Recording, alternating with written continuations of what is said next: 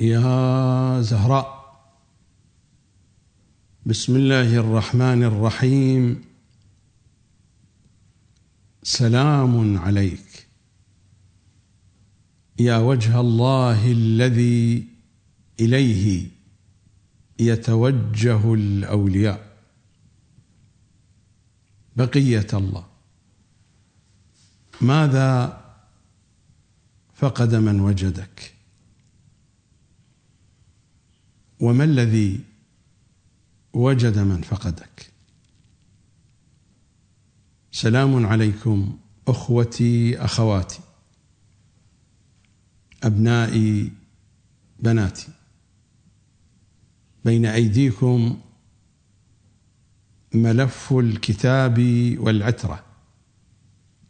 الجزء الثالث الكتاب الناطق.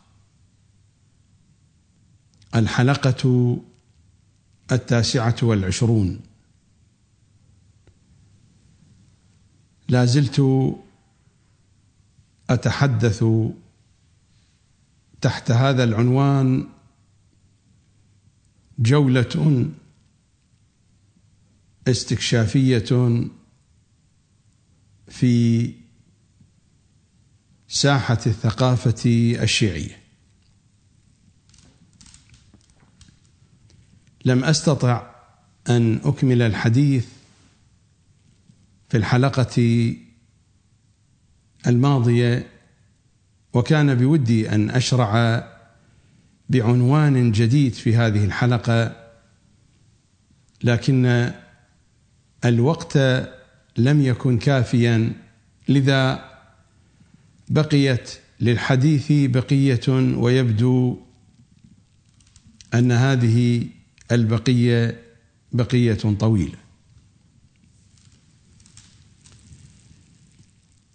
كان الحديث في الحلقة الماضية عن العناوين التي أثرت تاثيرا كبيرا في ساحة الثقافة الشيعية. العنوان الأول الشافعي وقد وضعت له نسبة تقديرية ما بين 80% إلى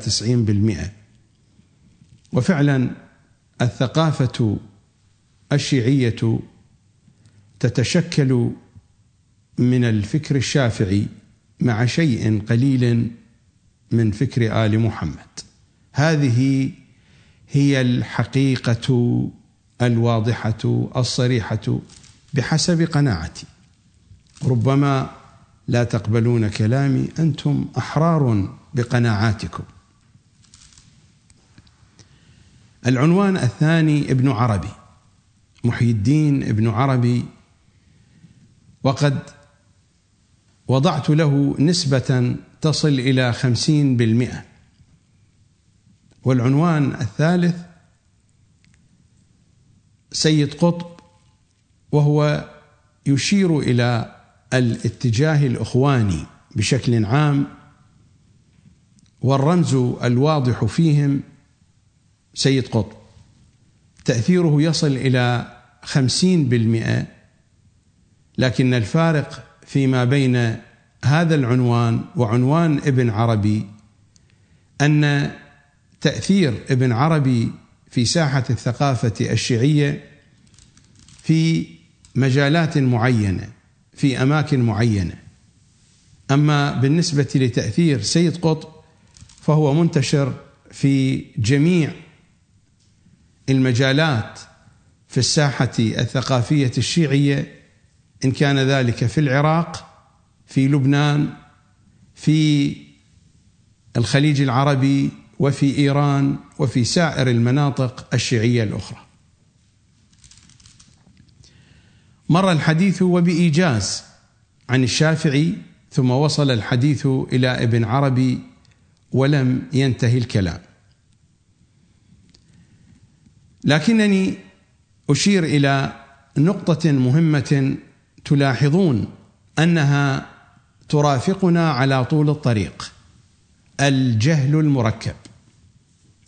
فقط أذكر بما مر من حديث وأنا أتحدث عن تأثير الشافعي وتسلسل الحديث حتى وصلت إلى مثال قرأته عليكم من كتاب صادر عن مكتب المرجع المعاصر آية الله العظمى الشيخ بشير النجفي دام ظله.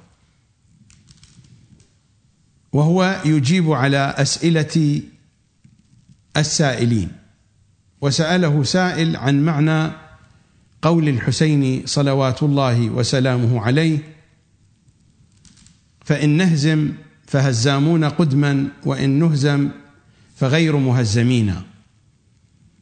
وبدأ الشيخ النجفي يشرح كلمة الإمام الحسين وهو لا يعلم بأن هذه الكلمة ليست للحسين لا من قريب ولا من بعيد وإنما استشهد بها على سبيل المثال. فهذه أبيات قالها شاعر في العصر الجاهلي صحيح في كتب التاريخ في أيامه الأخيرة أدرك زمان النبي وأسلم فروه ابن مسيك المرادي هو قالها في أيام الجاهلية أبيات مشهورة من قصيدة وهذه الأبيات يضرب بها مضرب المثل. سيد الشهداء أوردها بهذا السبيل أن جاء بها على سبيل ضرب المثل ولم تكن هذه الأبيات لسيد الشهداء. المرجع الكبير نسب الأبيات إلى الحسين عليه السلام والسبب جهله المركب. فهو يجهل بأن هذه الأبيات لفروة ويجهل أنه يجهل ويجيب وتوضع الأختام الشريفة وهكذا تصدر الأجوبة والفتاوى.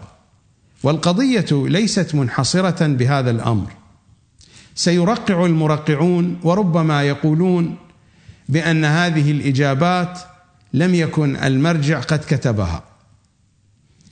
إن لم يكن المرجع قد كتبها فقد أساء في اختيار اللجنة التي تكتب الإجابات. أوليس من الحري أن يطلع على الإجابات؟ فإذا كان قد اطلع على الإجابات فجهله المركب ثابت أيضا لماذا لم يصححها؟ وإن كان أسلوب الكلام هو أسلوبه بالضبط.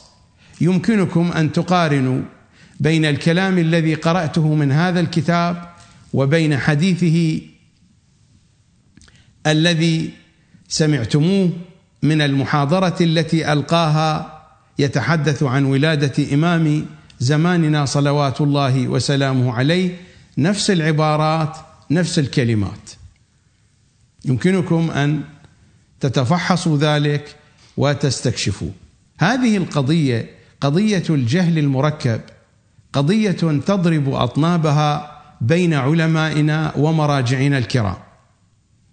نفس العملية مرت علينا فيما يتعلق فيما ذكره أيضا آية الله العظمى العارف السيد محمد حسين الطهراني. ما ذكره بخصوص الكلام الذي نقله المحدث النوري في كتابه النجم الثاقب فقال من أن ابن عربي ذكر من أن الرجبيين بالنتيجة الكلام من أن الشيعة في صورة الخنازير. هو المحدث النوري نقل ذلك عن مسامرة ابن عربي كما قال وهو يقصد بمسامرة ابن عربي هكذا قال حتى أنه يقول في مسامرته. الرجبيون جمع من أهل الرياضة في شهر رجب أكثر كشفهم أن يرون الرافضة في صورة الخنازير. هذا كلام المحدث النوري. الذي جاء في مسامرة ابن عربي التي نقل عنها المحدث النوري يقصد هو كتاب محاضرة الأبرار ومسامرة الأخيار. يبدو أن المحدث النوري أيضا لم ينقل بشكل مباشر وهذه القضية أيضا موجودة في كتب علمائنا. لا يتأكدون من النقولات. فالمحدث النوري قال بأن ابن عربي ذكر في مسامرته يشير إلى هذا الكتاب محاضرة الأبرار ومسامرة الأخيار. ابن عربي في هذا الكتاب قال بأن الرافضة في صورة كلاب.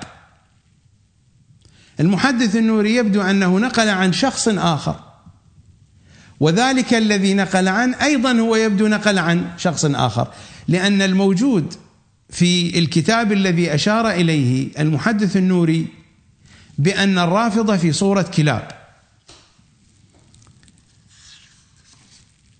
السيد الطهراني أشكل اشكالا كبيرا على المحدث النوري أنه كيف تقول بأن ابن عربي قال بأن الرافضة في صورة الخنازير إنه قال بأن الرافضة في صورة الكلاب. ومعلوم أن الخنزير أسوأ وأقبح لأن الكلب كذا كذا إلى آخره. يعني السيد الطهراني لم يؤذه أن ابن عربي قال عن الرافضة أنهم كلاب. الذي آذاه كيف أن المحدث النوري حرف كلام ابن عربي فقال بأن الرافضة في صورة خنازير بينما هو قال بأن الرافضة في صورة كلاب. والحال أن المحدث النوري صحيح اشتبه في النقل. ولكن النقل الذي نقله موجود أيضا في كتب ابن عربي.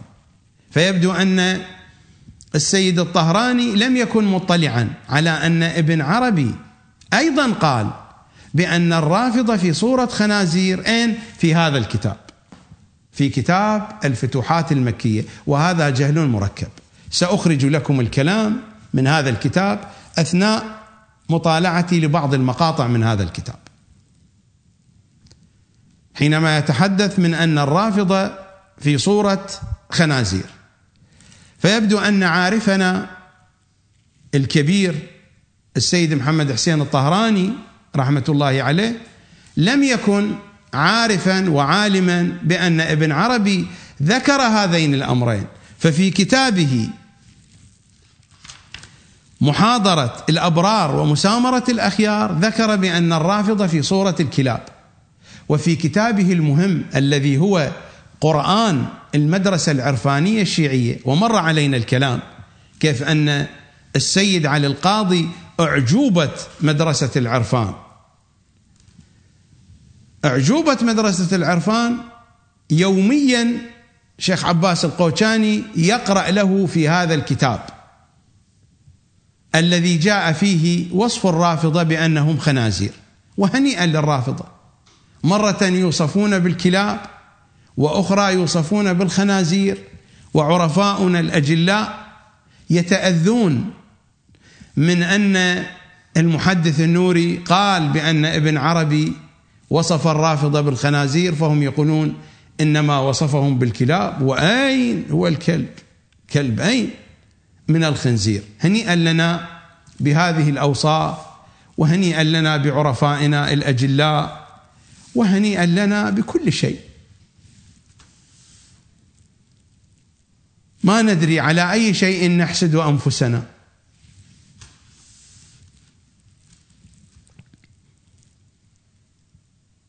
الكلام يطول لكنني أريد أن أخذكم في جولة سريعة أيضا في جولة استكشافية.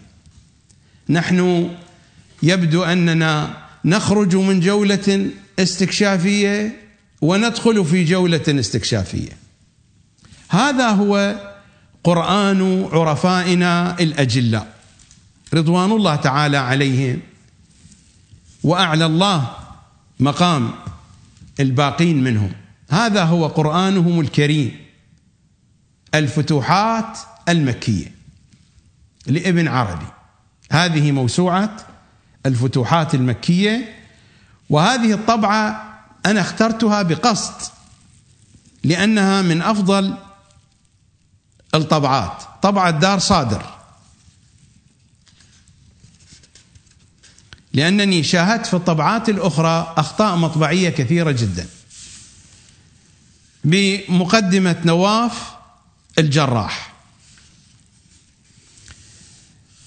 الفتوحات المكية الكتاب المركزي في المدرسة الصوفية السنية وفي المدرسة العرفانية الشيعية.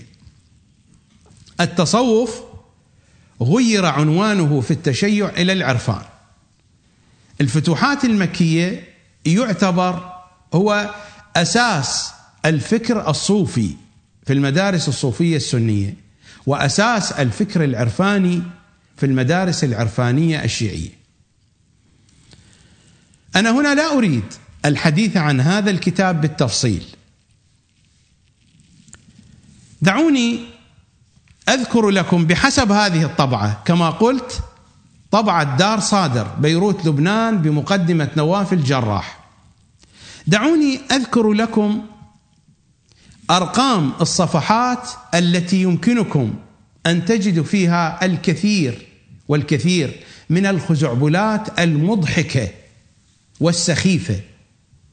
ومن التفاهات الواضحة ومن النصب الشديد الصريح والعداء لآل محمد. ومن التمجيد والتعظيم لقتلة الزهراء صلوات الله وسلامه عليها. ومن التنقيص لفاطمة بنت محمد في هذا الكتاب. دعوني أذكر لكم أرقام الصفحات لأنني لا أجد وقتا لقراءتها. الجزء الأول صفحة 16 50 109 122 140 152 188 224 225 228 242 246 260 272 283 322 326 339 381 409 الجزء الثاني تلك الأرقام كانت للجزء الأول. الجزء الثاني 47 83 115 119 168 171 172 173 202 215 238 241 271 362 363 381 383 399 433 442 الجزء الثالث صفحة 10 12 13 27 31 83 89 305 الجزء الرابع صفحة 30 111 132 202 203 229 265 285 الجزء الخامس صفحة 10 20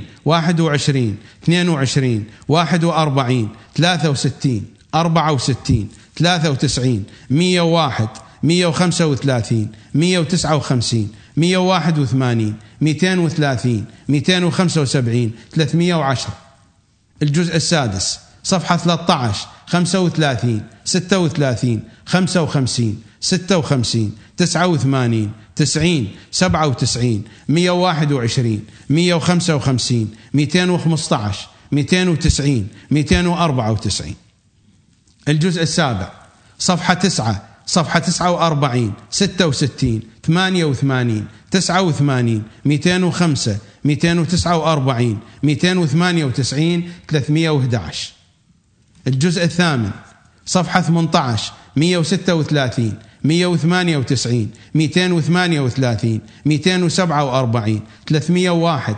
302 303 الجزء التاسع فهارس. هذه الأجزاء التسعة للفتوحات المكية طبعة دار صادر بيروت لبنان بمقدمة نواف الجراح. هذه الصفحات التي تلوت على مسامعكم أرقامها. إنني قد قرأت ما جاء فيها في برنامج الملف المهدوي. يمكنكم أن تراجعوا الحلقات المختصة في برنامج الملف المهدوي. ستجدون بأنني قد قرأت ما جاء في هذه الصفحات وهو برنامج قدم قبل سنوات على قناة المودة الفضائية موجود على اليوتيوب موجود على موقع زهرائيون وعلى مواقع أخرى كثيرة على الشبكة العنكبوتية. فجميع هذه الصفحات أنا قرأت ما جاء فيها من كلام لابن عربي بعضه خزعبلات تفاهات سخافات وبعضه انتقاص من أهل البيت وبعضه لرفعة شأن قتلة آل محمد صلوات الله وسلامه عليهم أجمعين. ويمكنكم أيضا أن تجدوا هذا الكلام قد قرأته في ملف التنزيل والتأويل. أيضا البرنامج موجود على موقع زهرائيون على الشبكة العنكبوتية وبكل التفاصيل. وبالمناسبة أنتم رأيتم أرقاما كثيرة لعدد كثير من الصفحات. ثقوا إذا كنتم تثقون بخبرتي.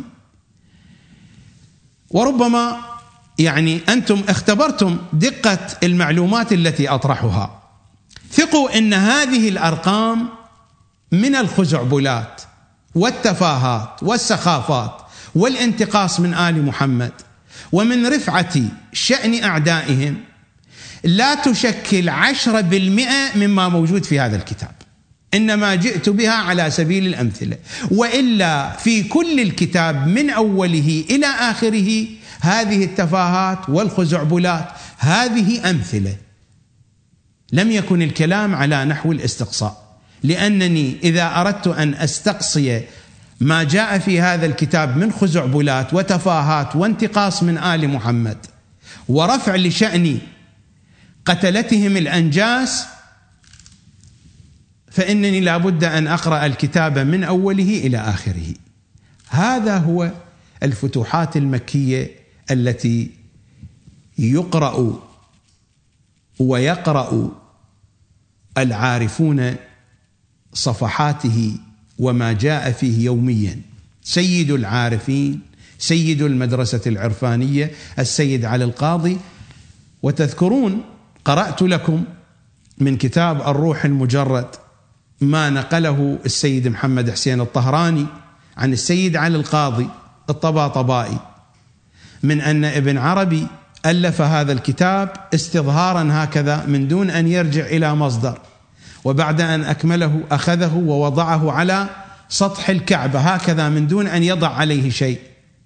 وبقي سنة كاملة في جو الحجاز القاسي جدا وبعد سنة صعد إلى سطح الكعبة ووجد الأوراق كما هي لم يحذف منها شيء. فهذا دليل على أن جميع ما في هذا الكتاب هو من الله. خرافة أو تفاهة أو عقول تافهة تصدق هذا الكلام. ولكنني لو أردت أن أقبل هذه الخرافة فيبدو أن الملائكة جاءوا فوجدوا أن كل الكتاب بحاجة إلى مسح. فماذا يمسحون وماذا يتركون؟ فتركوا يبدو هكذا.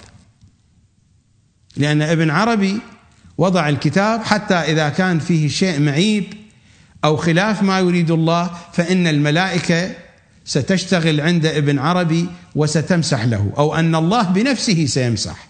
هو هكذا يريد أن يقول. لكن يبدو أن الملائكة نزلت فوجدت أن الكتاب من أوله إلى آخره باطل في باطل فقالوا لماذا نمسح شيئا أو نمسح الكتاب بكامله؟ فتركوا الكتاب كما هو.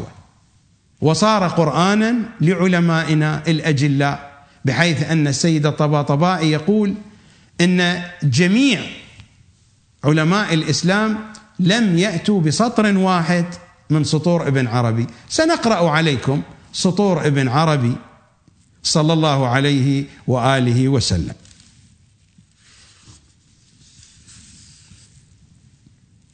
هذا هو الجزء الأول من الفتوحات المكية. في صفحة 109 سوف لن أقرأ كل شيء بشكل سريع. الوقت لا يكفي وعندي كلام طويل وسأحاول أن ألخصه أن ألخص كلامي في هذه الحلقة. في صفحة 109 فالعارف يألف الحال ويأنس به. الحال يعني المراد من الحال هو ما يطرأ على العارف من الوجد. الحال مصطلح مصطلح صوفي. ليس بالمعنى اللغوي. الحال هو ما يطرأ على العارف على الصوفي من الوجد. فالعارف يألف الحال ويأنس به. نودي عليه السلام في ليلة إسرائه في استيحاشه بلغة أبي بكر. فأنس بصوت أبي بكر. خلق رسول الله وأبو بكر من طينة واحدة إلى آخر الكلام. هنيئا للمدرسة العرفانية بهذا العرفان العظيم. مرت علينا الرواية عن إمامنا الصادق وهم عادة لا يعبؤون بالروايات. هذه الرواية ضعيفة السند بحسب قذارات علم الرجال التي يؤمن بها أيضا عرفاء المدرسة العرفانية لأنهم مجتهدون وفقهاء وأصوليون. فهم يؤمنون بقذارات علم الرجال التي تقول عن هذه الرواية رواية ضعيفة. رواية القاسم ابن معاوية التي رواها صاحب الاحتجاج. قال قلت لأبي عبد الله هؤلاء يروون حديثا في معراجهم. أنه لما أسري برسول الله رأى على العرش مكتوبا لا إله إلا الله محمد رسول الله أبو بكر الصديق. وكذلك يروون في رواياتهم أن الله كلم النبي بصوت أبي بكر. فقال سبحان الله غيروا كل شيء حتى هذا. قلت نعم. بعد ذلك بدأ الإمام الصادق يقول إن الله عز وجل لما خلق العرش كتب عليه لا إله إلا الله محمد رسول الله علي أمير المؤمنين وكتب ذلك على جميع الأشياء إلى أن يقول فإذا قال أحدكم لا إله إلا الله محمد رسول الله فليقل علي أمير المؤمنين. إمامنا الصادق هنا حينما سمع هذا الكلام من تحريف الحقائق بسط القول في أن الله كتب اسم علي على كل شيء ثم أصدر الأمر بأنه يجب علينا إذا قلنا الشهادة الأولى والثانية أن نقر بالشهادة الثالثة. هذا يشعرنا بأي شيء؟ يشعرنا أننا حين نجد انحرافا وتحريفا في الفكر والعقيدة أن ننشر فكر علي وآل علي. فما بال هؤلاء العرفاء يقرؤون في هذه الكتب الفاسدة ويدافعون عنها. يقولون بأنها حرفت. أين هي النسخ التي لم تحرف؟ فإذا كانت هذه حرفت لماذا تجعلونها مصدرا لكم؟ هذا الكتاب الذي يقرأ فيه السيد علي القاضي وغير السيد علي القاضي هو نفس هذا الكتاب بنفس هذه التفاهات. بدليل ماذا يقولون؟ يقولون إن في كتاب الفتوحات إشارات تشير إلى تشيع الرجل، لماذا؟ لأن الكتاب في أصله ناصبي. كله نصب وعداء لأهل البيت. ماذا تصنع مع هذه العقول التي سيطر عليها الجهل المركب وأصابتها الغفلة يقرؤون ويرون الأشياء بأم أعينهم ويقولون بأن الرجل كان شيعيا. ألا لعنة الله على ابن عربي؟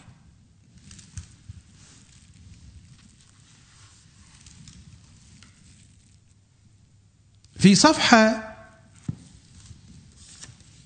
225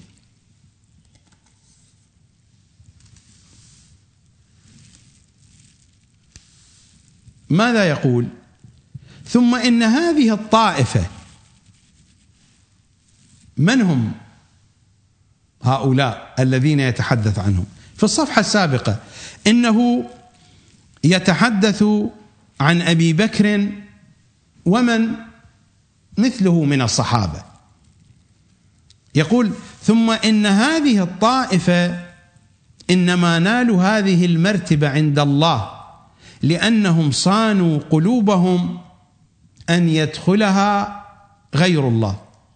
أو تتعلق بكون من الأكوان سوى الله فليس لهم جلوس إلا مع الله. أبو بكر الصديق. ولا حديث إلا مع الله.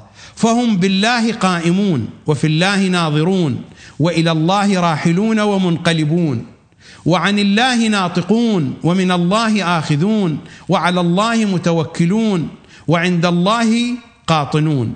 إلى آخر الكلام. هذه هي الحقائق وهذا هو الكشف. هذا حكي مال واحد مكشف. هذا ما هو بكشف. هذا كلام واحد مكشف. ضاربته الشمس.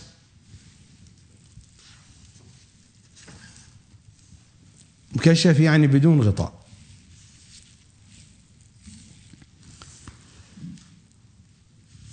مكشف اللهجة العراقية. قد تعني بدون غطاء وقد تعني بأن عورته ظاهرة ليست مستورة. في صفحة 242 أهلا بالعرفاء وأهلا بالعرفان. في صفحة 242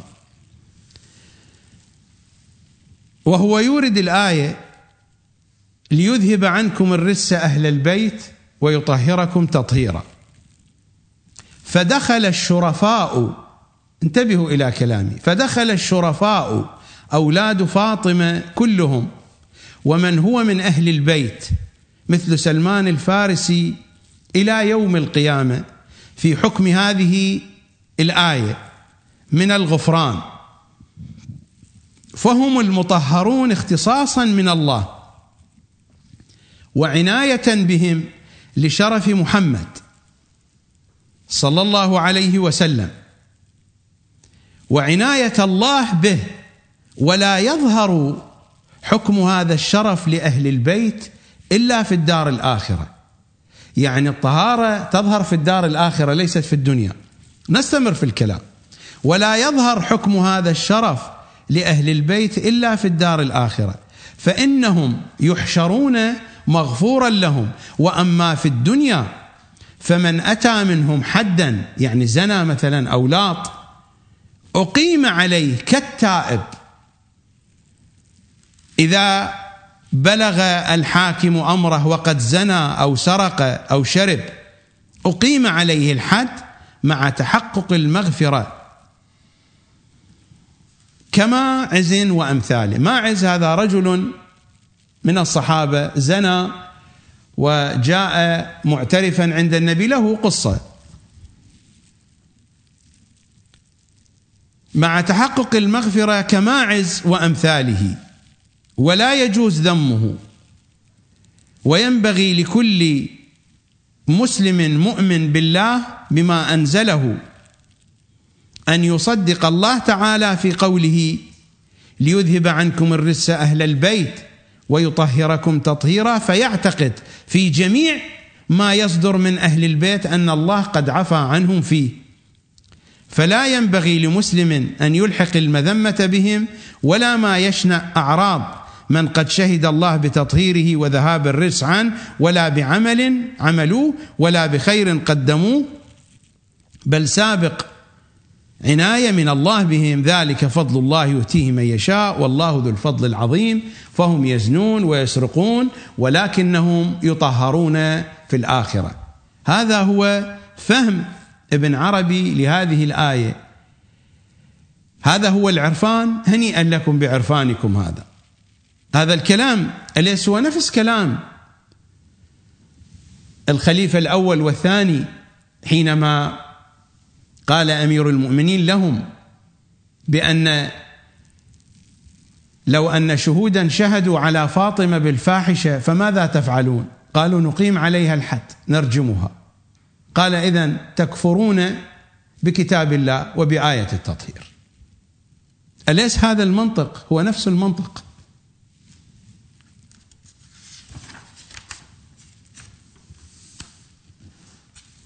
في صفحة 246 و 247 ومن أقطاب هذا المقام عمر بن الخطاب وأحمد بن حنبل. ولهذا قال في عمر بن الخطاب يعني قال النبي في عمر بن الخطاب يذكر ما أعطاه الله من القوة. يا عمر ما لقيك الشيطان في فج إلا سلك فجا غير فجك. فدل على عصمته بشهادة المعصوم. دل على عصمة عمر بن الخطاب. وقد علمنا أن الشيطان ما يسلك قط بنا إلا إلى الباطل وهو غير فج عمر بن الخطاب. فما كان عمر يسلك إلا فجاج الحق بالنص إلى آخر الكلام. هنيئا لعرفائنا بهذه المعارف المنيرة المشرقة. في صفحة 283 كل ذلك من الجزء الأول من الفتوحات المكية. وكذلك ينبغي قبل قليل عمر كان معصوما. الآن وكذلك ينبغي أن تكون زلات الأكابر غالبا نزولهم إلى المباحات لا غير وفي حكم النادر تقع منهم الكبائر. إلى أن يقول وهذه الحالة بمنزلة البشرى في قوله ليغفر لك الله ما تقدم من ذنبك وما تأخر. الخطاب لمن؟ لرسول الله. فقد أعلمه بالذنوب الواقعة المغفورة فلا حكم لها ولا لسلطانها فيه. فإنه إذا جاء وقت ظهورها يعني حينما يرتكب النبي الذنوب فإنه إذا جاء وقت ظهورها يكون في صحبتها الاسم الغفار فتنزل بالعبد الذنوب ويرتكب الذنوب ويحجب الغفار حكمها فتكون بمنزلة من يلقى في النار ولا يحترق كإبراهيم عليه السلام فكان في النار ولا حكم لها فيه بالحجاب الذي هو المانع. فالنبي يرتكب الذنوب ولكن في نفس الوقت هذه الذنوب لا تضره لأن اسم الغفار قد نزل وحجب آثارها بينما عمر معصوم ولا يسلك في فج فيسلك الشيطان في ذلك الفج. في صفحة 381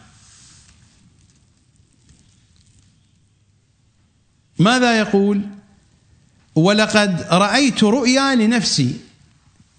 ابن عربي رأى هذه الرؤيا. ولقد رأيت رؤيا لنفسي في هذا النوع وأخذتها بشرى من الله فإنها مطابقة لحديث نبوي عن رسول الله. حين ضرب لنا مثله في الأنبياء عليهم السلام فقال مثلي في الأنبياء كمثل رجل بنى حائطا فأكمله إلا لبنه واحدة فكنت أنا تلك اللبنه فلا رسول بعدي ولا نبي. فشبه النبوة بالحائط والأنبياء باللبن التي قام بها هذا الحائط وهو تشبيه في غاية الحسن. فإن مسمى الحائط هنا المشار إليه لم يصح ظهوره إلا باللبن.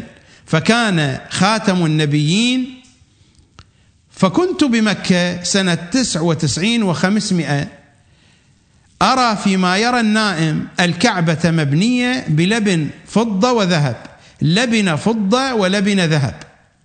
وقد كملت بالبناء وما بقي فيها شيء وأنا أنظر إليها وإلى حسنها فالتفت إلى الوجه الذي بين الركن اليماني والشامي. هو إلى الركن الشامي أقرب فوجدت موضع لبنتين لبن فضة ولبن ذهب ينقص من الحائط في الصفين. في الصف الأعلى ينقص لبن الذهب وفي الصف الذي يليه ينقص لبنه فضة. فرأيت نفسي قد انطبعت في موضع تلك اللبنتين فكنت أنا عين تينك اللبنتين وكمل الحائط ولم يبق في الكعبة شيء. ينقص وأنا واقف أنظر وأعلم أني واقف وأعلم أني عين تينك اللبنتين لا أشك في ذلك وأنهما عين ذاتي. فاستيقظت وشكرت الله تعالى وقلت متاولا أني في الأتباع أني في الأتباع في صنفي كرسول الله في الأنبياء عليهم السلام. وعسى أن أكون ممن ختم الله الولاية بي لذلك العرفاء ماذا يقولون؟ يقولون عن ابن عربي بأنه خاتمة الولاية. الشيخ الأكبر خاتمة الولاية. هذا هو العرفان الشيعي في صفحة 409 هنا يتحدث عن الوضوء بشكل سريع يعدد العناوين باب مسح باب مسح الأذنين وتجديد الماء لهما. هذا وضوء رسول الله. هذا وضوء علي. باب كذلك غسل الرجلين. هل هذا وضوء رسول الله؟ هل هذه القرائن التي تدل على تشيعه؟ لا في أحكام الطهارات ولا في أحكام الصلاة ولا في العقائد ولا في الفكر ولا في التفسير ولا في أي شيء. أي شيء يدل على حسن هذا الرجل أو على تشيعه. يوجد بعض الكلام الصحيح في هذا الكتاب في كل كتاب. ما أكثر الكلام الصحيح في كلام الشيطان. كلام إبليس فيه شيء كثير من الكلام الصحيح. وإبليس أعلم من ابن عربي فإن إبليس يعلم كل الخير ويعلم كل الشر هذا هو الجزء الأول من قرآن عرفائنا أعلى الله تعالى مقاماتهم الجزء الثاني وأرى الوقت يجري سريعا لكنني سألملم أطراف حديثي وأختصر بقدر ما أتمكن. في صفحة 83 من الجزء الثاني من قرآن المدرسة العرفانية الشيعية الفتوحات المكية. فلما رأينا أولياء الله يأتمون بهم بمن يأتمون؟ بالفساق. وهذا دليل آخر على تشيع ابن عربي الائتمام بالفساق. وسيناقض نفسه في موضع آخر حين يمدح الحجاج. هنا يتحدث عن الحجاج. فلما رأينا أولياء الله يأتمون بهم وينفعهم ذلك عند الله ويكون هذا الاقتداء سببا في نجاتهم صحت إمامته إمامة الفاسق. وقد صلى عبد الله بن عمر خلف الحجاج صلوات الله عليهما. من هو الإمام ومن هو المأموم؟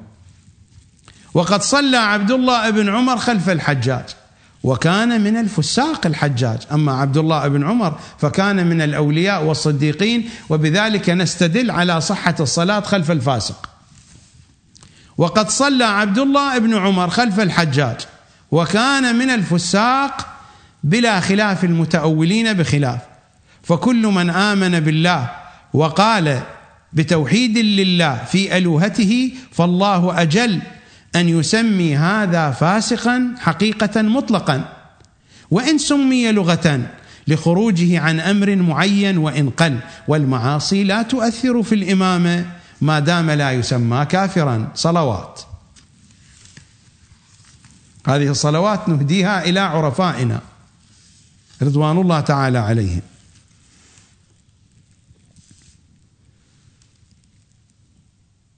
صفحة 168 وهو يتحدث عن بدعة عثمان بن عفان في تغيير صلاة العيد والقضية معروفة في التاريخ ولا مجال للحديث عنها إلى أن يقول وكذلك ما أحدثه معاوية من البدع. يعني كما أن عثمان أدخل في الدين من البدع وكذلك ما أحدثه معاوية كاتب رسول الله وصهره خال المؤمنين فالظن بهم جميل رضي الله عن جميعهم ولا سبيل إلى تجريحهم. وإن تكلم بعضهم في بعض هم مدللين بكيفهم ما حد يحكي على الثاني واحد يلعن الثاني واحد يقتل الثاني هم لهم شأنهم. وإن تكلم بعضهم في بعض فلهم ذلك وليس لنا الخوض فيما شجر بينهم فإنهم أهل علم واجتهاد. وحديث عهد بنبوة وهم مأجورون في كل ما صدر منهم عن اجتهاد سواء أخطأوا أم أصابوا. هذا هو دين الحقيقة وهذا هو دين ابن عربي. لماذا يا عرفاء الشيعة تلهثون وراءه؟ لا أدري. لماذا تتمسكون بأقواله؟ لا أدري. أفهل أحاديث أهل البيت لا توجد فيها المعاني العميقة إنما ذلك يكشف عن جهلكم بعمق حديث أهل البيت في صفحة 171 ماذا يقول؟ يتحدث عن الغسل أن الغسل عبادة يعود ما فيها من الثواب على المغسول قال لا يغسل المشرك. ومن رأى أن غسل الميت تنظيف فقال يغسل المشرك. وأمر النبي بغسل عمه أبي طالب وهو مشرك. ألا لعنة الله على ابن عربي. ألا لعنة الله على كل من يقول بأن أبا طالب مشرك. ومن رأى أن غسل الميت تنظيف قال يغسل المشرك وأمر النبي بغسل عمه أبي طالب وهو مشرك. صلوات الله وسلامه على النبي المعصوم. أبي طالب رواياتنا تقول بأنه نبي من الأنبياء.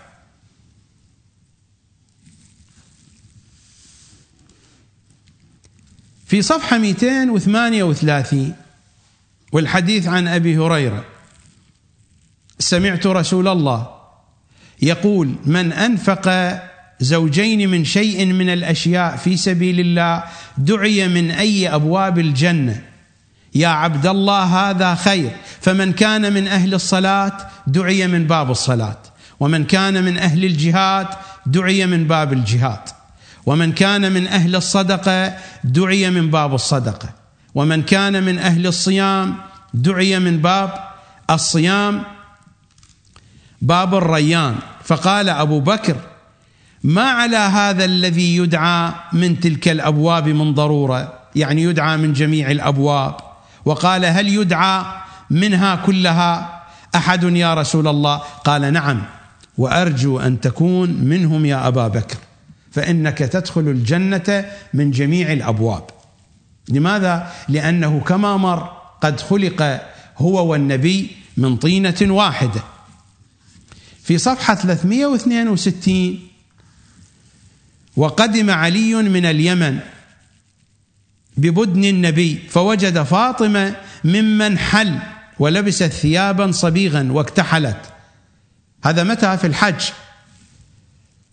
فأنكر ذلك عليها فقالت إني أمرت بهذا. قال فكان علي يقول بالعراق فذهبت إلى رسول الله محرشا على فاطمة. للذي صنعت مستفتيا رسول الله فيما ذكرت. فأخبرته أني أنكرت ذلك عليها فقال صدقت صدقت. مثل هذا يتردد الكلام. لاحظتم ماذا كان من علو شأن أعداء أهل البيت؟ وأي شيء فيه انتقاص من علي وفاطمة يأتي به.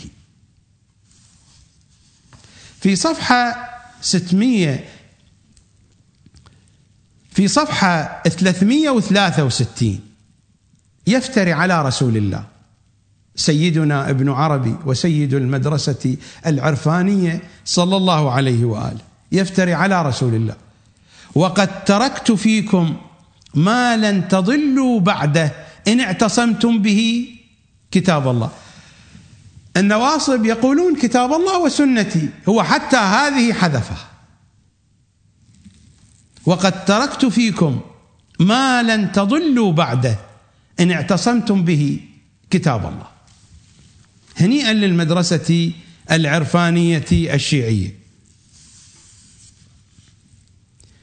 صفحة 383 وكذا فعل عبد الله بن عمر الذي يحتجون به في الصلاة خلف الفاسق وأخطأوا فإن الحجاج ليس بفاسق. قبل قليل مر علينا بأن الحجاج فاسق. يبدو أنه تكشف مرة ثانية ابن عربي فرأى هذه المكاشفة.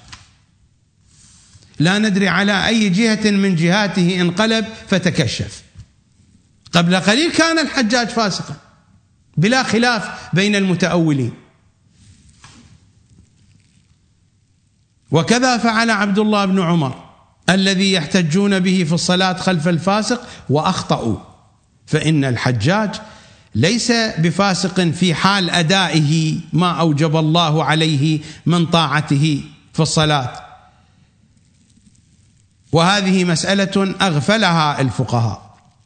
هو مثل هذا الكلام ذكره قبل قليل. قال بأنه في طاعة من الطاعات لا يكون فاسقا ثم رجع فأشار إلى كلام غيره وهذا هو حال كلامه على طول الخط.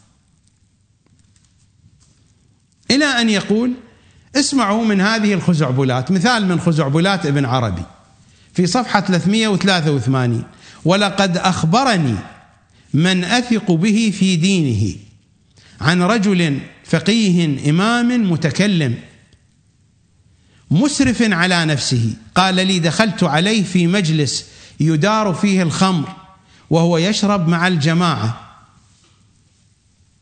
ظاهر مأموما يعني يشربون جماعة. دخلت عليه في مجلس يدار فيه الخمر وهو يشرب مع الجماعة.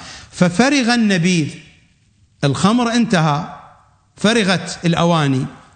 فقيل له نفذ إلى فلان يجيء إلينا بنبيذ. طلبوا منه أن يرسل أحدا إلى شخص يأتيهم بخمر. فقال لا أفعل فإني ما أصررت على معصية قط. باعتباره كان يشرب والخمر انتهى فهو لا يريد أن يصر. لاحظوا العلم والكمال والفضل. وأن لي بين الكأسين توبة. ربما بين كأس وكأس أتوب. ولا أنتظره ولا أنتظر الخمر حتى يأتي فربما أتوب. فإذا حصل في يدي يعني فإذا جاءني الخمر أنظر هل يوفقني ربي فأتركه أو يخذلني فأشرب فهكذا هم العلماء. رحمة الله عليه. هكذا هم العلماء. هذا هو العالم. كان يشرب الخمر نفذ الخمر طلبوا منه أن أرسل إلى فلان يبدو هو يعرف الخمارة وإلا لماذا هم لا يذهبون؟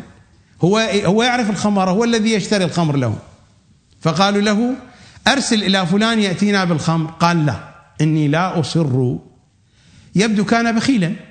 إني لا أصر على شرب الخمر. فإن لي بين الكأس والكأس توبة. وإذا ما جلبتم الخمر هو لا يريد أن يدفع المال لشراء الخمر. وإذا ما جلبتم الخمر فإني سأنظر هل أني سأوفق للتوبة أو لا. ساخذل فأشرب. ابن عربي يعلق على هذا الفهم العميق والدقيق. بالله عليكم أي فهم هذا؟ يقول فهكذا هم العلماء. هو سيأتينا ولكن لا مجال لقراءة كل شيء. سيتحدث عن ابن حنبل في أحد الأجزاء. يقول إن ابن حنبل ما أكل البطيخ طول عمره. لماذا لم يأكل البطيخ؟ قال إني لا أعلم كيف أن رسول الله كان يأكل البطيخ. فلذلك هو ما أكل البطيخ. فماذا يقول؟ يقول هكذا الرجال ابن عربي هكذا العلماء. هكذا هكذا وإلا فلا لا بالله عليكم كيف كان رسول الله يأكل البطيخ؟ هل أن رسول الله كان يأكل بخلاف ما يأكل الناس؟ هل كان رسول الله شاذا؟ كيف يأكل البطيخ؟ هل كان يأكل البطيخ بقشوره وبذوره؟ هل كان يبلع البطيخة بكاملها؟ لا أدري. البطيخ كيف يؤكل؟ أليس تزال قشوره تزال بذوره ويؤكل لبه يقطع قطع ويؤكل؟ كيف يؤكل البطيخ؟ هنيئا للمدرسة العرفانية بهذه الحكمة التي لا ندري أين أولها وأين آخرها. أما قلت لكم الملائكة قالوا لماذا نمسح شيئا من الكتاب؟ هو الكتاب كله ضلالة في ضلالة من أوله إلى آخره.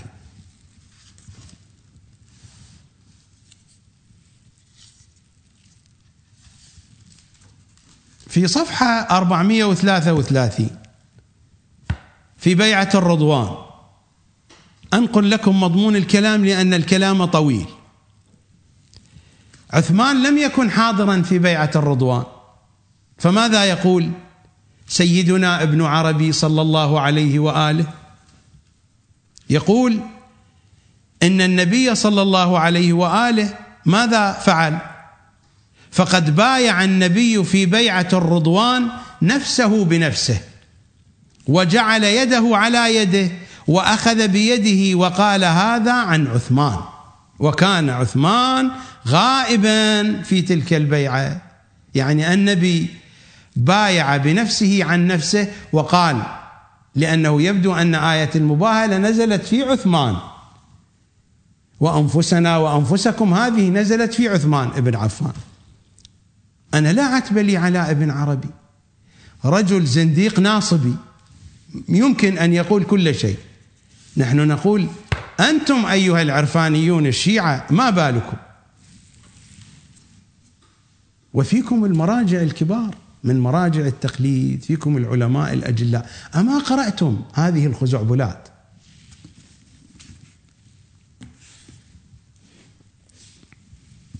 هذا هو الجزء الثالث.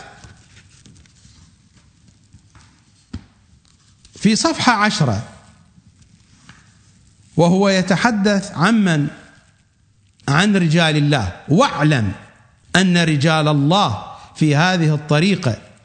هم المسمون بعالم الأنفاس. وهم على طبقات. من أفضل هذه الطبقات من؟ ومنهم من يكون ومنهم من يكون ظاهر الحكم. ويحوز الخلافه الظاهرة. كما حاز الخلافه الباطنة من جهة المقام. كأبي بكر وعمر. وعثمان وعلي والحسن ومعاوية ابن يزيد وعمر ابن عبد العزيز والمتوكل المتوكل المأبون. والمتوكل.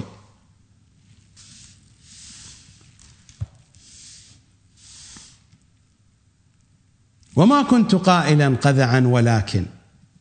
دعبل في قصيدته يشير إلى أبنة المتوكل وكانت معروفة وما كنت قائلا قذعا ولكن لأمر ما تقذعك العبيد لأن العبيد كانوا يلوطون فيه. لأمر ما تقذعك العبيد.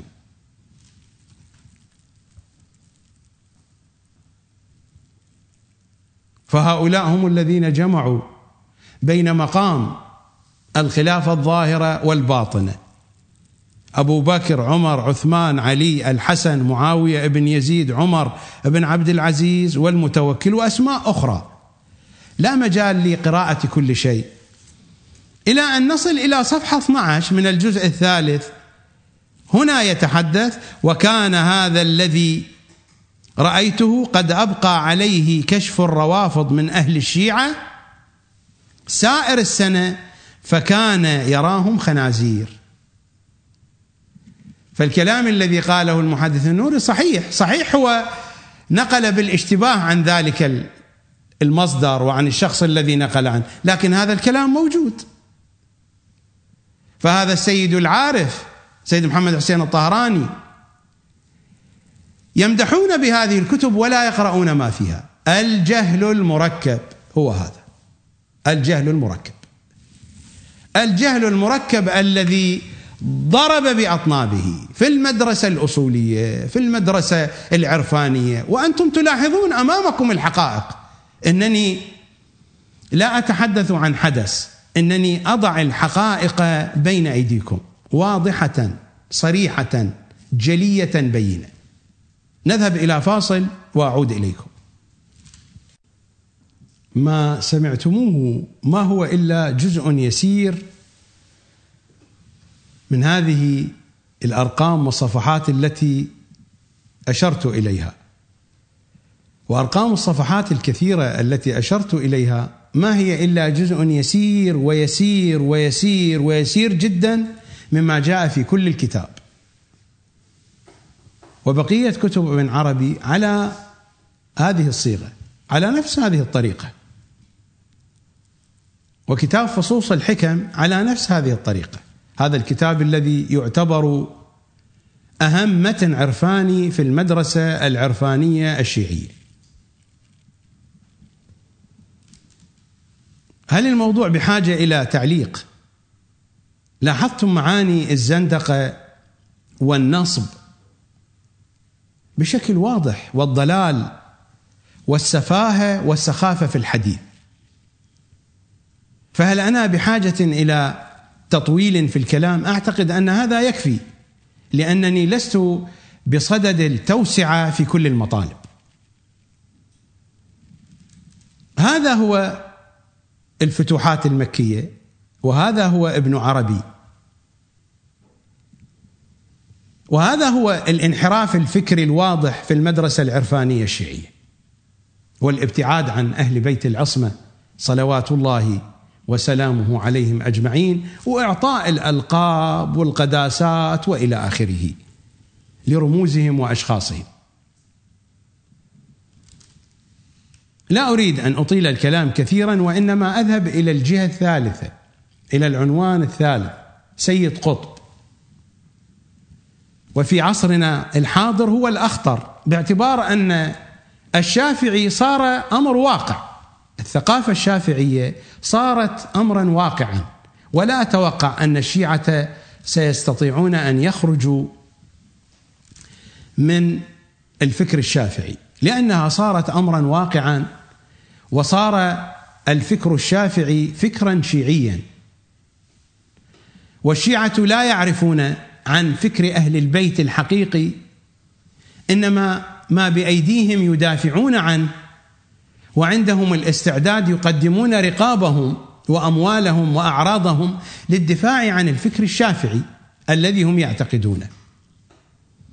لذا لا أريد الحديث عن الفكر الشافعي قد أمر عليه عرضا وإن تحدثت عنه في أول الحديث في حلقة يوم أمس.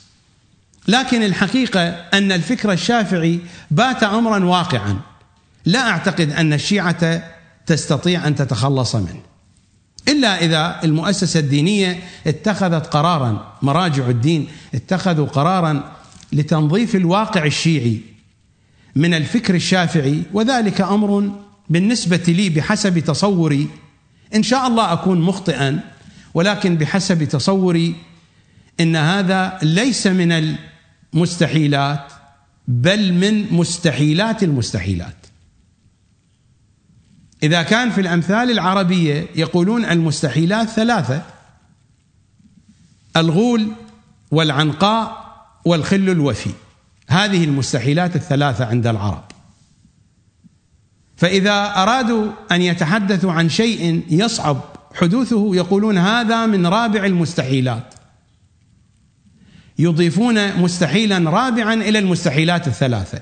يعني الغول والعنقاء والخل الوفي وهناك شيء رابع يضاف فيقولون هذا من رابع المستحيلات. بالنسبة لي أن مراجعنا وأن المؤسسة الدينية تعيد النظر في تغيير الفكر الشافعي إلى فكر أهل البيت أقول بأن المستحيلات الثلاثة تتحقق وتتحقق وتتحقق مليون مرة ولكن هذا الأمر لن يتحقق. نعود إلى سيدنا الجليل السيد قطب. هو اسمه سيد. هو اسمه سيد وليس كلمة سيد هنا للتلقيب. سيدنا الجليل سيد قطب. صلوات الله عليه المرجع الأساسي للفكر الثقافي الشيعي المعاصر عند العديد من مراجعنا ورموزنا والفكر المتبنى عند أحزابنا وتنظيماتنا السياسية الشيعية التي تحكمنا الآن وفي المستقبل إن شاء الله تعالى. باعتبار أن الواقع الشيعي سيبقى على حاله لا يتغير.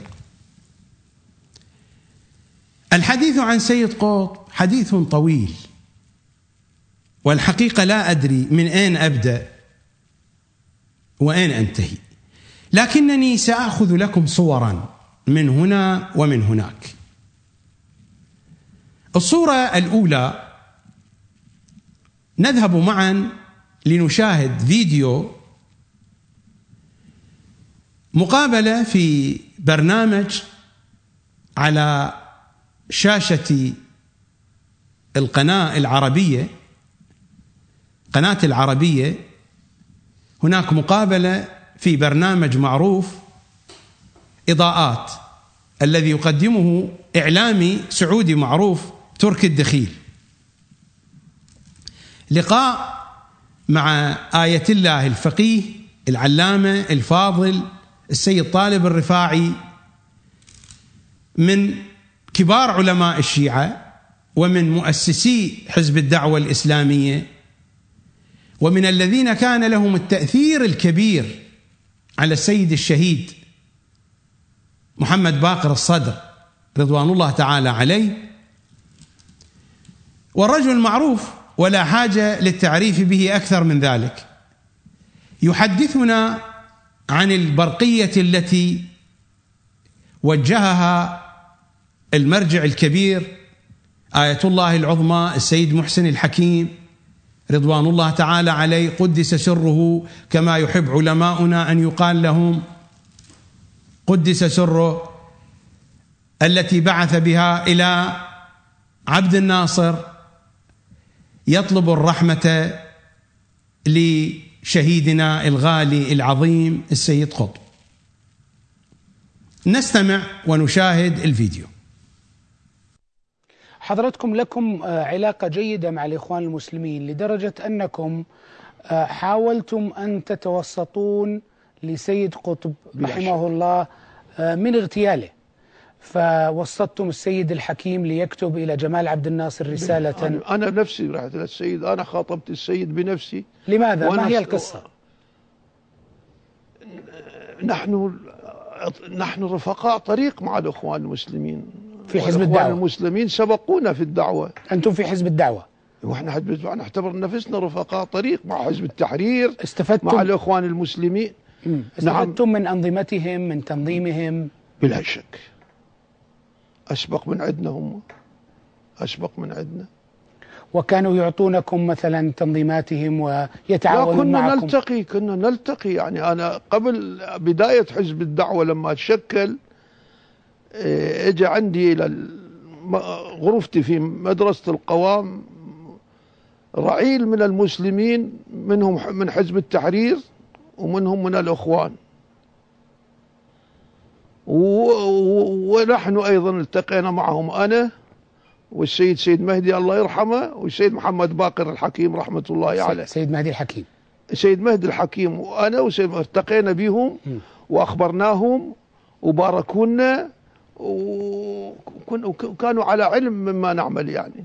ولذلك لما لما آه، قرر جمال عبد الناصر أن يقيم أن يغتال سيد قطب أردتم أنتم أن توقفوا هذا الحكم.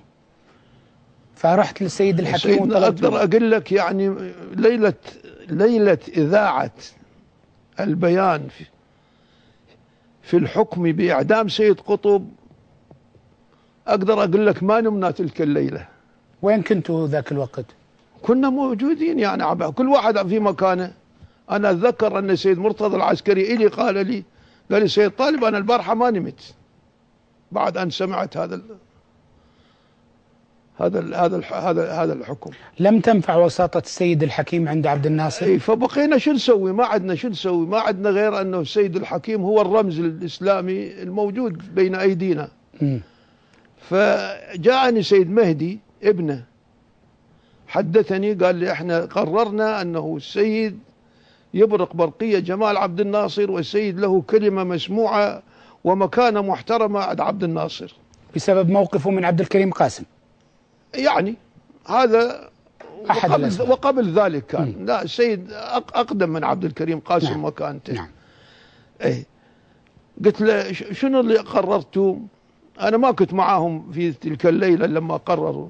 قال تقرر أن السيد يبعث برقية استرحام بالنسبة إلى السيد قطب بتخفيف الحكم أو البراءة. أيهما يحصل فتح. قلت له إيه وأنا شنو بالموضوع؟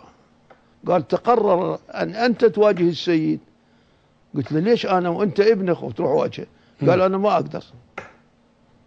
أنا ما أقدر اوجه والدي. أنت اجرأنا ولك مكان عند السيد يستمع لك أنا إذا أروح له ما أقدر. رحت أنت. ها؟ رحت. فذهبت إلى السيد. وهو في بيته العامر في الكوفة. وفسح لي المجال التقيت به شخصيا وحدثت بهذا الموضوع.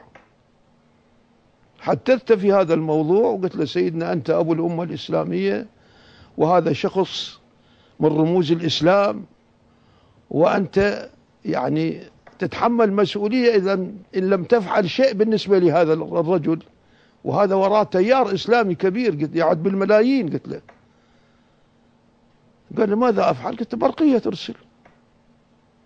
قال هيك أنت ترى هكذا؟ قلت له مو أنا الواقع يرى هكذا مو أنا.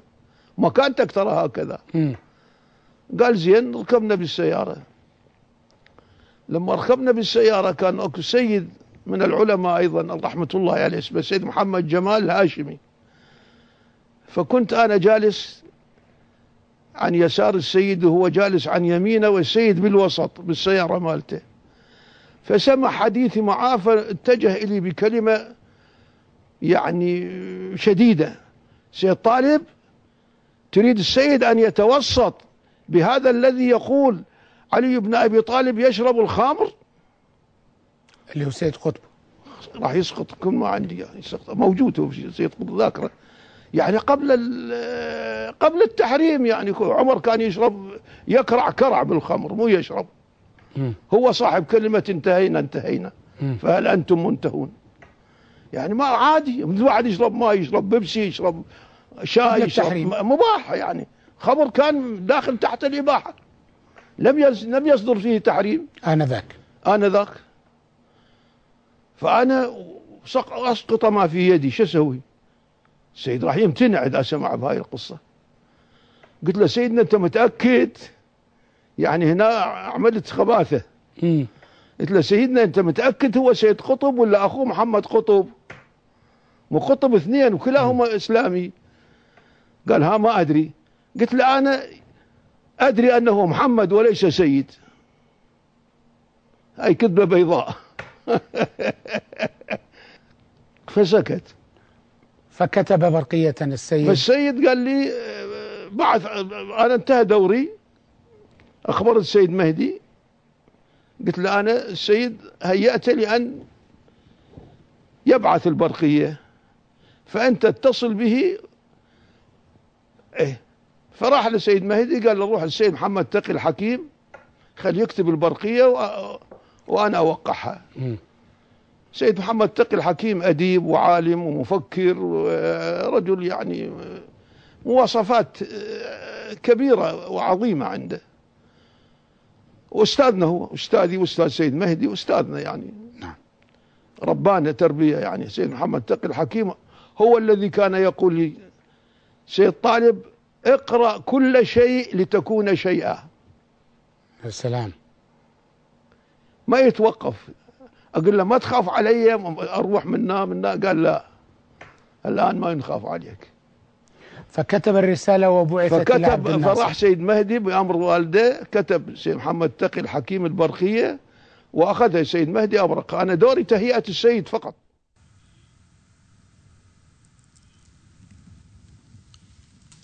سؤال بسيط عندي. لا أدري نوع البيبسي الذي كان يشربه أمير المؤمنين. هل هو من ال diet أو من العادي يعني ال original يعني؟ رجائي من السيد طالب الرفاعي أن يتحفنا بحديثه في مناسبة أخرى ويبين لنا نوع هذا البيبسي. هل كان من ال diet أو من البيبسي العادي يعني ال original؟ لاحظتم هذه صورة واقعية كلام واقعي على شاشة التلفزيون ملاحظات كثيرة. الملاحظة الأولى هو جهل المرجعية بما يجري حولها فيبدو أن السيد محسن الحكيم لا علم له بما يجري في العالم فهو لا يعرف شيئا عن سيد قطب وكتب سيد قطب كانت تملأ بيوت أولاده. سيد مهدي الحكيم سيد باقر الحكيم بيوت أولاده كانت ملأى بكتب سيد قطب والنجف مكتبات النجف كانت ملأى بكتب سيد قطب وبكتب الإخوانيين. والطلبه كلية الفقه الجميع كانوا يقرؤون كتاب سيد قطب في ظلال القرآن. والحزب الذي أسسه أولاده أولاد السيد الحكيم سيد مهدي وسيد باقر كانوا من القادة الذين أسسوا حزب الدعوة. الكتاب المركزي عند هذا الحزب هو في ظلال القرآن. فيبدو أن المرجع ما كان يعرف شيئا مما يجري حوله. وأكثر من هذا أن الذين يعتمد عليهم يكذبون عليه كذبة بيضاء. صلوات الله على الكاذبين وعلى المكذوب عليهم. هذا ألعن من الجهل المركب. يا جماعة هذا هو الجهل المركب. هل هذه افتراءات الوهابية؟ والله الوهابية ما يفترون. هذه حقائق. ما هذه من افتراءات الوهابية؟ هل هذه افتراءات من الماسونية من أمثالي؟ والله الماسونية ما تفتري. هذه الحقائق بين أيديكم. وأنتم ترونها بالصوت وبالصورة. والناس أحياء. سيد طالب الرفاعي لا زال على قيد الحياة والكثير من الذين عاشوا هذه الأحداث وتلك الفترة موجودون على قيد الحياة. هذه الملاحظة الأولى المرجعية تغط في جهلها المركب. تغط في جهلها المركب اولا بشأن الأوضاع من حولها هي لا تدري ما خطورة سيد قطب وما خطورة كتبه والمكتبات في النجف مشحونة بكتب سيد قطب وطلبة الحوزة العلمية كلهم قد أقبلوا على هذا الفكر. والمرجعية لا تعلم ذلك. إذا كانت المرجعية لا تعلم ماذا يجري في بيتها هل تعلم ما يجري في الدول الأخرى؟ ثم هي تجهل جهلا مركبا بالذين حولها. يجهل بأن سيد طالب الرفاعي يكذب عليه. هو يجهل بحال سيد طالب ويجهل بأنه يجهل. المرافق الآخر للسيد الحكيم والمعتمد عنده سيد محمد جمال الهاشمي وفي البداية كان من أعداء السيد الحكيم لأن المرجعية كانت تتوقع لأبيه. السيد أبو الحسن الأصفهاني أوصى بأن المرجعية تكون لأبيه لوالي السيد محمد جمال الهاشمي. ولكن الصراع الذي حدث في النجف لا أريد الآن الرجوع إلى تلك القضية ربما لو سنحت فرصة أبعد عن المرجعية بالقوة سيد جمال هاشمي. وكان هذا السيد الذي يرافق السيد الحكيم من ألد أعداء سيد محسن الحكيم ولكن الظروف بعد ذلك لما رأوا بأن العلاقة بين مرجعية السيد الحكيم وشاه إيران صارت قوية جدا تبدلت الأمور. على أي حال سيد محمد جمال الهاشمي عالم معروف وأديب وشاعر ولكنه أيضا يجهل ماذا يجري في ساحة الثقافة الشيعية فهو لا يدري أن هذا الكلام قد كتبه سيد قطب في تفسيره في ظلال القرآن. في الجزء الذي فسر فيه سورة المائدة قال بأن عليا شرب الخمر حتى ثمل وصلى وهو سكران. فهو لا يدري فحينما كذب السيد طالب الرفاعي آية الله العلامة السيد طالب الرفاعي حين كذب كذبته البيضاء كما سماها وهي كذبة سوداء مشؤومة. أي كذبة بيضاء هذه يا سيد طالب؟ هذه كذبة لصالح النواصب. فهل الكذب على المرجعية الشيعية على نائب الإمام الحجة؟ أنا لا أتصور أن الإمام الحجة ينصب نوابا بهذا الجهل المركب وبهذه السذاجة. أنا لا أعتقد ذلك. بالنسبة لي لا أصدق ذلك. إذا صدقت بأن صاحب الزمان ينصب نوابا بهذه السذاجة فهذا يدل على سذاجته صلوات الله عليه. وهو العالم المحيط بكل شيء. وهو الحكيم الذي لا نستطيع أن نتصور سعة حكمته. الأسماء الإلهية الحسنى لا تتجلى إلا فيه. كل الأسماء الحسنى في دعاء الجوشن الكبير وغير دعاء الجوشن الكبير. في دعاء الجوشن الكبير هناك ألف اسم من الأسماء الحسنى. هذه الأسماء كلها لا تتجلى إلا في الحجة بن الحسن. فكيف أتصور أنه ينصب لي نوابا بهذه السذاجة؟ كيف أتصور ذلك؟ على أي حال هذا هو حال مرجعيتنا وحال المستشارين في جو المرجعية. فالمستشارون ما بين مستشار كاذب يكذب الكذب الأبيض. لا أدري هل هو أبيض سادة أو منقط. وبين مستشار يجهل والمرجع يعاني من الجهل المركب. أليس هذه الحقيقة؟ ستقولون ليس مناسبا أن يقال عن المراجع. ماذا نقول؟ أنتم حللوا هذه الواقعة. كيف تحللونها؟ أعطوني كلمات غير هذه الكلمات. كلماتي مؤدبة ما خرجت عن سياق الأدب. أنتم حللوا لي هذه الواقعة. حللوها. كيف تحللون هذه الواقعة؟ هناك تفاصيل ذكرها في كتابه. هو ترك الدخيل الذي يسائل سيد طالب الرفاعي في البرنامج بيده هذا الكتاب نفس هذا الكتاب. بيده أمالي السيد طالب الرفاعي التي أملاها على الكاتب العراقي المعروف رشيد الخيوم. وهو كاتب ماركسي معروف رشيد الخيوم. فسيد طالب الرفاعي أملى املاءاته هذه على رشيد الخيون فجاء هذا الكتاب أمال السيد طالب الرفاعي. وهذه هي الطبعة الثالثة. الناشر دار مدارك للنشر. طبعة الثالثة تموز 2013 ميلادي. في صفحة 114 دعونا نقرأ بعض السطور. لا أستطيع أن أقرأ عليكم كل شيء. عندي مطالب كثيرة.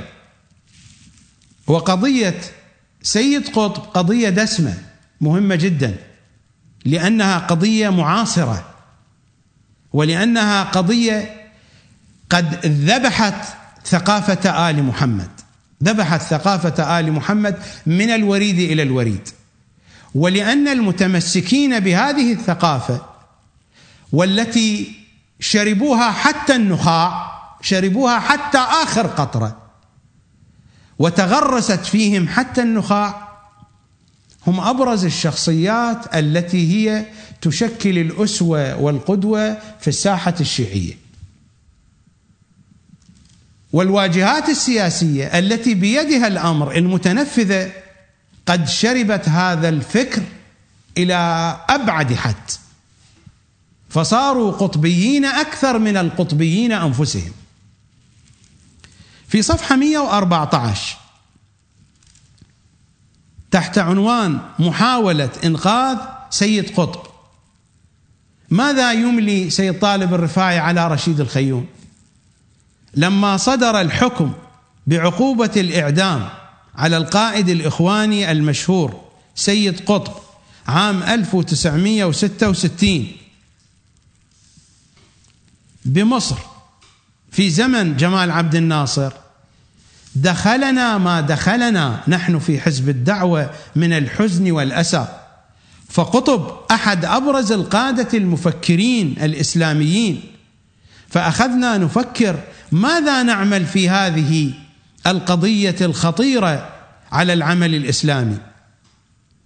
إلى أن يقول فكرنا بالسعي إلى السيد محسن الحكيم كمرجع أعلى للشيعة.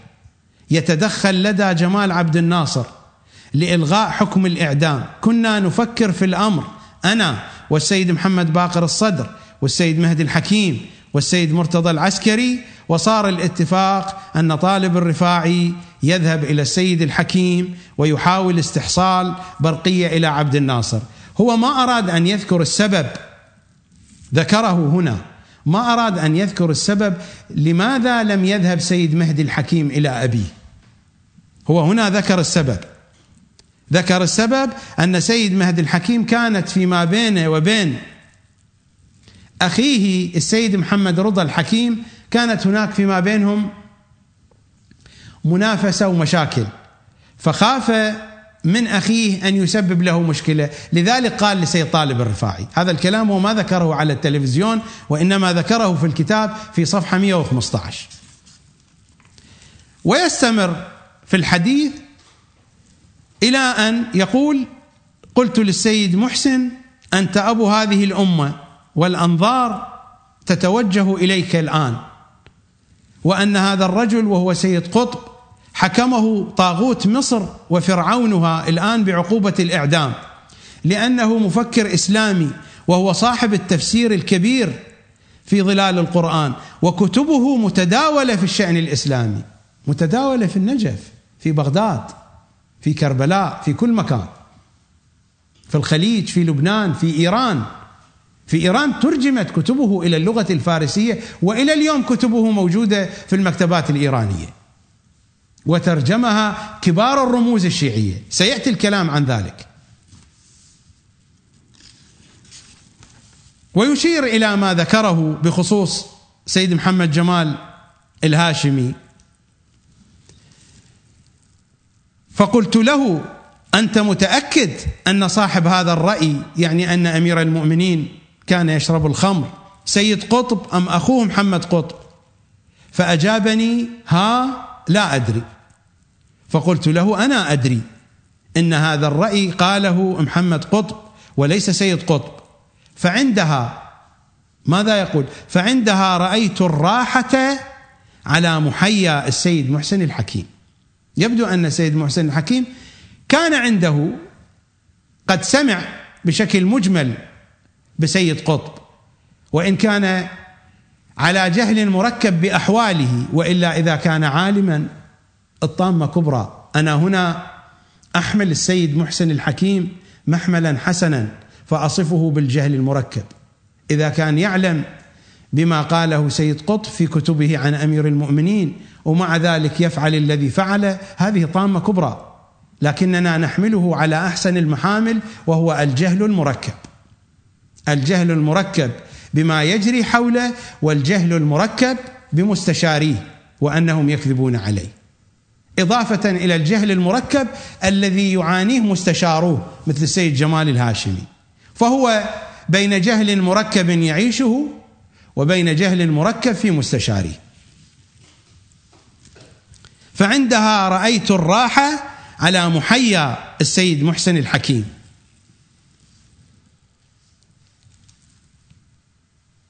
إلى أن يقول في صفحة 119 انتبهوا إلى هذه القضية في صفحة 119 يقول بعد أسبوعين أو أكثر على إرسال البرقية. أرسلت البرقية. البرقية هذه صورتها. صورة البرقية التي أرسلها السيد محسن الحكيم هي هذه. التي أرسلها إلى عبد الناصر. حتى تعرفوا إنني لا أتحدث من فراغ ولا عن فراغ. إني أتابع كل صغيرة وكبيرة.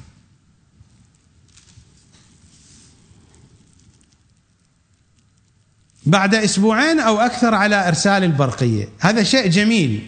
انتبهوا. انتبهوا أيها المتشيفعون. المتقيطبون. لا أدري كيف أركب كلمة بين الشافعية والشيعية والقطبية. ولكنني أقول أيها المتشيفعون أنا أخاطبكم أنتم أنتم أنتم الذين تقتنعون بكلامي أنتم متشيفعون ومتقيطبون من دون أن تعلموا. مع احترامي لكل المتشيفعين والمتقيطبين. بعد أسبوعين أو أكثر على إرسال البرقية وصل إلى النجف وفد من الإخوان المسلمين. عمائم وقضويات. قضويات يعني التي يلبسونها القضاة السنة يسمونها قضويات. دخلوا إلى الصحن العلوي. هم جاءوا لزيارة السيد محسن الحكيم. لماذا؟ هذه المجموعة من الإخوان المسلمين من علماء السنة. لماذا جاءوا لزيارة السيد محسن الحكيم؟ جاءوا يطلبون من السيد محسن الحكيم أن يتشفع عند عبد الناصر لسيد قطب لأنهم يعرفون أن العلاقة حسنة بين عبد الناصر والسيد الحكيم لماذا؟ لأن عدوهم واحد المشاكل التي كانت بين عبد الناصر وعبد الكريم قاسم وكذلك المشاكل التي كانت بين سيد محسن الحكيم وعبد الكريم قاسم. وفي البرنامج أشير إلى هذا وهذه حقيقة. لذلك كان هناك نوع من التوافق بين عبد الناصر وبين السيد الحكيم. فهؤلاء جاءوا يطلبون شفاعة السيد الحكيم عند عبد الناصر بسيد قطب.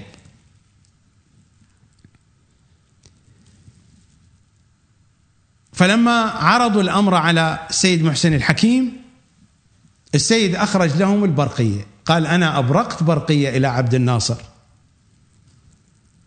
منذ أسبوعين. فرأوا التأريخ مسجل عليها. ماذا يقول سيد طالب؟ وقتها أخذهم الذهول بأنهم قادمون لطلب برقية أو موقف بهذا الخصوص وإذا هو صادر قبل أسبوعين. نعم نحن أحرص على سيد قطب منكم. من أنتم؟ هذا الذي قلته قبل قليل من أنه في الساحة الثقافية الشيعية هناك قطبيون أكثر من القطبيين وستتردد هذه الأمثلة على طول الخط. أتعتقدون بأن في الأخوانيين من يناقش في فكر سيد قطب؟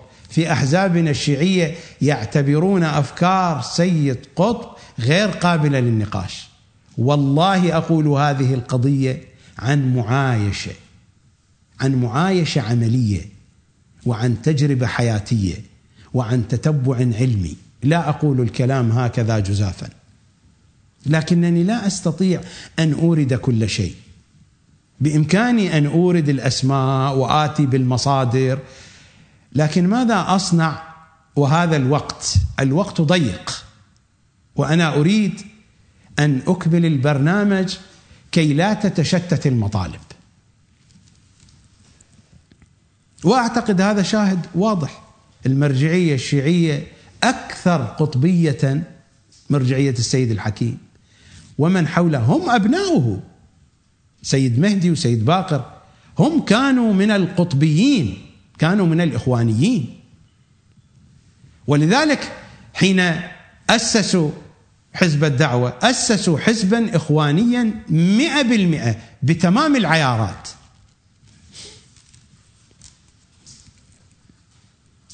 الكتاب هذا كتاب أمال السيد طالب الرفاعي مشحون بمطالب كثيرة ومطالب كثيرة جدا. البرقية التي بعثها السيد محمد باقر الصدر هناك برقية أيضا بعثت من قبل جماعة العلماء. هذه برقية السيد محسن الحكيم. هناك برقية بعثتها جماعة العلماء وهم كبار العلماء والمجتهدين في النجف الأشرف. من كان رئيس هذه الجماعة؟ الشيخ مرتضى آل ياسين. المرجع الشيعي المعروف. آية الله العظمى الشيخ مرتضى آل ياسين. وهو خال السيد محمد باقر الصدر. السيد محمد باقر الصدر هو الذي ألح على جماعة العلماء وهم مقتنعون أيضا بالأمر. بالذات شيخ مرتضى آل ياسين فطلبوا من السيد محمد باقر الصدر أن يكتب برقية إلى عبد الناصر باسم جماعة العلماء في النجف. ماذا كتب السيد محمد باقر الصدر في برقيته؟ هذا الكتاب الذي بين يدي محمد باقر الصدر السيرة والمسيرة في حقائق ووثائق. أحمد عبد الله أبو زيد العاملي العارف للمطبوعات. هذا هو الجزء الثاني صفحة 77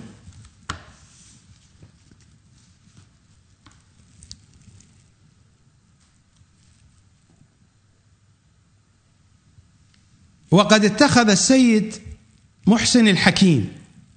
متى؟ بعد أن صدر حكم الإعدام. هو يذكر في خمسة جمادى الأولى 1386 21 ثمانية 1966 صدر حكم الإعدام بحق سيد قطب مفكر الإخوان المسلمون. وقد اتخذ السيد محسن الحكيم موقفا من جمال عبد الناصر أدى إلى تشنج الأوضاع بينهما. بعد أن كان عبد الناصر قد ضغط على شيخ الأزهر محمود شلتوت للإفتاء بجواز اعتناق مذهب أهل البيت بعد وقوف السيد الحكيم موقفا صارما من الشيوعية عدو عبد الناصر. وهذه حقيقة. فتوى شلتوت يطبل لها علماء الشيعة بينما في الأزهر هذه الفتوى ليست متبنات. لماذا؟ لأنها صدرت منه شخصيا ليست من الأزهر. صدرت منه شخصيا بضغط من عبد الناصر. لأجل تطييب الخواطر مع الشيعة في العراق بزعامة السيد محسن الحكيم. فالفتوى لم تكن شرعية كانت فتوى سياسية. وهؤلاء خطباء الشيعة وفضائيات الشيعة دوختنا بهذه الفتوى. التي لا يعتقد بها نفس محمود شلتوت. نفس محمود شلتوت لا يعتقد بها. وما هو مضمون هذه الفتوى؟ أنه يجوز للمسلم أن يتعبد بمذهب جعفر بن محمد الصادق. هذه إهانة لدين جعفر بن محمد الصادق. نحن نأخذ الإذن والتجويز والضوء الأخضر من محمود شلتوت. حتى يجوز للمسلمين أن يعملوا بمذهب جعفر بن محمد. ماذا نقول؟ عن ماذا نتحدث؟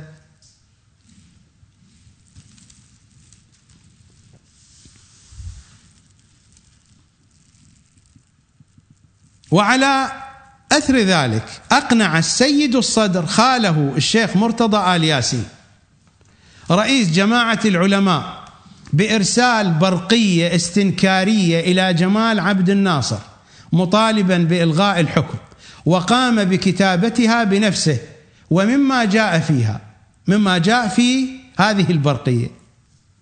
ماذا قال في هذه البرقية السيد محمد باقر الصدر؟ يخاطب عبد الناصر. لو لم يكن لهذا العالم إلا تفسيره في ظلال القرآن لكفى به خصيما لك عند الله يوم القيامة. استلموا على راحتكم. لو لم يكن هنا نتساءل هل أن السيد الصدر قرأ التفسير أم لم يقرأ التفسير؟ ليس هناك من تفسير أشد نصبا وعداء لأهل البيت من هذا التفسير من تفسير في ظلال القرآن. حرف كل آية وردت في كتب السنة. لا نتحدث عن حديث أهل البيت في كتب السنة. حرف كل آية وردت في كتب السنة. أنها في علي وآل علي حرفها إلى أبعد الاتجاهات. من أول التفسير إلى آخره. إني لم أقرأ لم أقرأ تفسيرا خبيثا ناصبيا حاقدا نجسا يعادي أهل البيت مثل ما قرأت تفسير سيد قطب. قرأت كل التفاسير. قرأت التفاسير الشيعية وقرأت التفاسير السنية وقرأت التفاسير الصوفية. قرأت كل التفاسير الموجودة في المكتبة. اطلعت عليها. إما أني أقرأ التفسير من أوله إلى آخره أو أطلع عليه بالمجمل. فعندي فكرة كاملة عن كل التفاسير. أستطيع أن أحدثكم عن أي تفسير من التفاسير. لم أجد تفسيرا خبيثا وحاقدا وناصبا للعداء مثل هذا التفسير. تفسير في ظلال القرآن. أقول السيد محمد باقر الصدر محمد باقر الصدر كان يقرأ وكان مثقفا. هذه القضية يعرفها الجميع. لكن هل يعني أنه قرأ كل شيء؟ هذا غير ممكن. إما أن السيد الصدر لم يقرأ التفسير وحاله حال البقية الجهل المركب فنحمله هذا المحمل الحسن. أما إذا كان قرأ التفسير واطلع. لو فقط اطلع على هذه القضية أن أمير المؤمنين كان يشرب الخمر ويصلي وهو سكران لو فقط كان قد اطلع على هذه القضية كيف يقول هذا الكلام؟ يقول لعبد الناصر لو لم يكن لهذا العالم إلا تفسيره في ظلال القرآن لكفى به خصيما لك عند الله. يوم القيامة. نذهب إلى هذا الفيديو وإن كان الوقت الوقت أخذنا. نذهب إلى فاصل الأذان والصلاة ونشاهد الفيديو الذي يرتبط بهذه القضية أيضا في بداية الجزء الثاني من هذه الحلقة. اذا نحن وفاصل الأذان والصلاة. أين الحسن؟ أين الحسين؟ أين أبناء الحسين؟ صالح بعد صالح وصادق بعد صادق. أين السبيل بعد السبيل؟ أين بقية الله التي لا تخلو من العترة الهادية؟ صلوات الله عليك يا صاحب الأمر والزمان.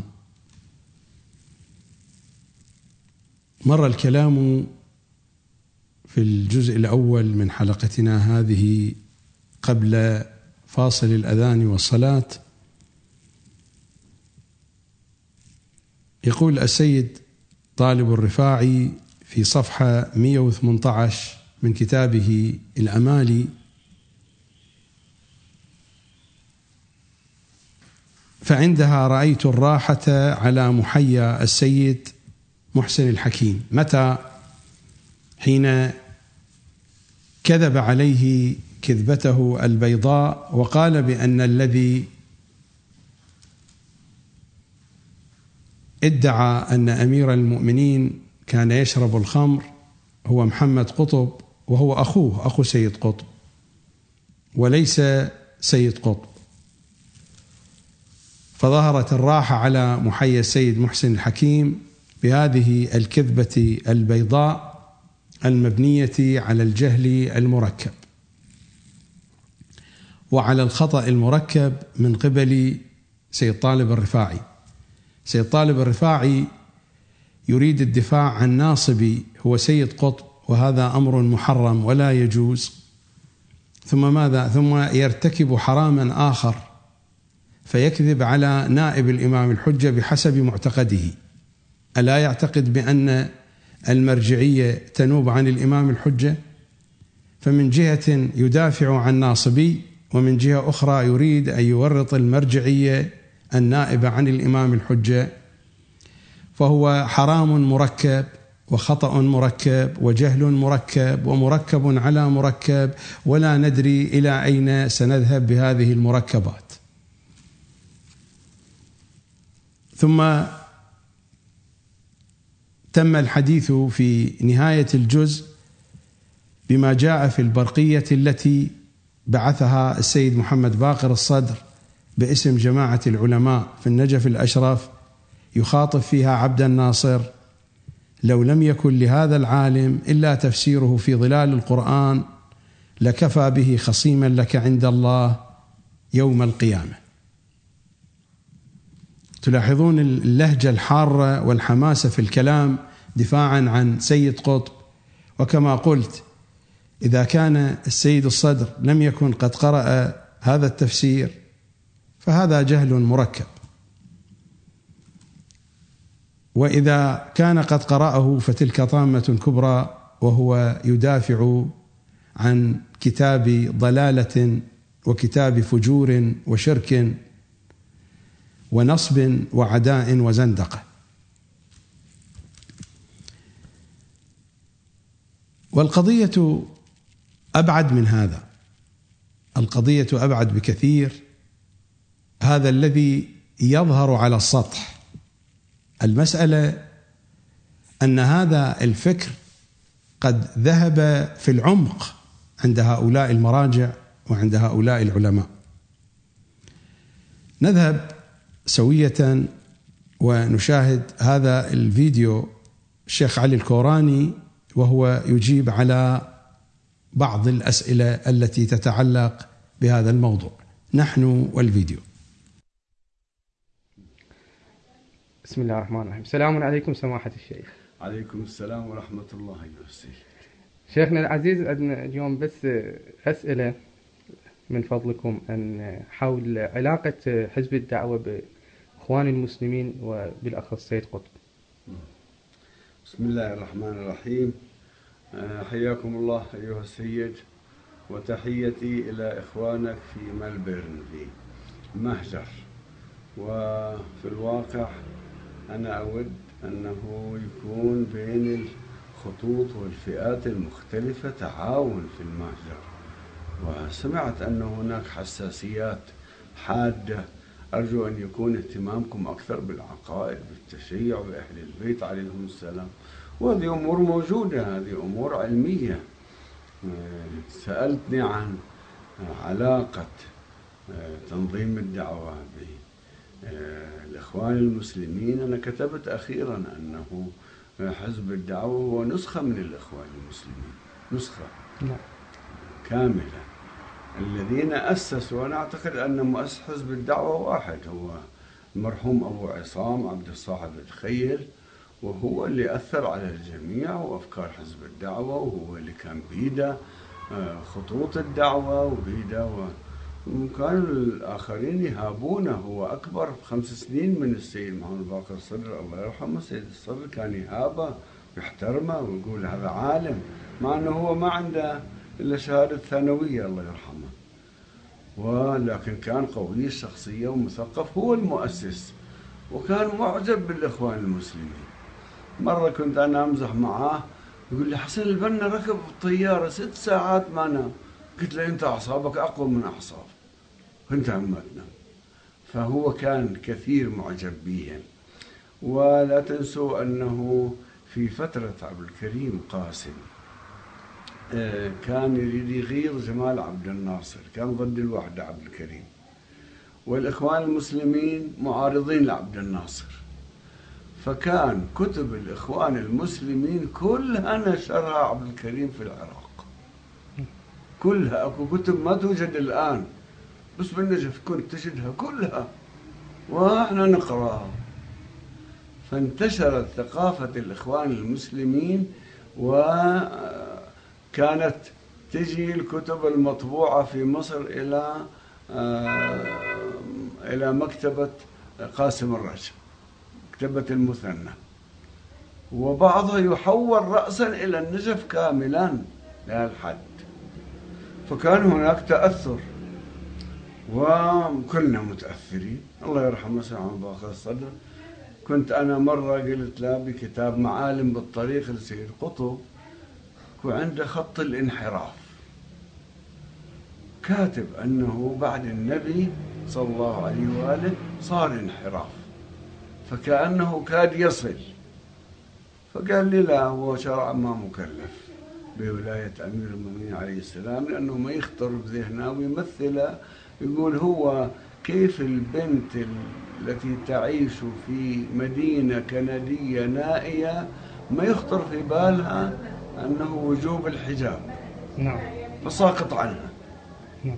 ما يحتمل هو سيد قطب من هالنوع بالنسبة لولاية أهل البيت عليهم السلام. ولما توفى سيد قطب كان ضجة في النجف. نعم. ضجة يعني في هذه الأوساط. نعم إحنا سمعنا أنه صارت فاتحة في مسجد أقيم له فاتحة نعم. بس أنا ما كنت بس اسمع كانوا مهتمين بي. وأنا كنت أناقش لكني مطيع. مطيع لأساتذتنا ولأبو عصام. ف... و... لكنه آه، كنت أشعر بأنه تمنينا أكثر من اللزوم السيد قطب. أيوه، هذا موجود هذا أمر موجود. وشيخنا كيف كان ردة فعل يعني في النجف بعد سماع خبر وفاة سيد قطب؟ على مضض كانوا يقبلون. شوف كان يعني انتقاد عبد الناصر الحكومة تقبله عبد الكريم تقبله. مثلا آه، جماعة العلماء.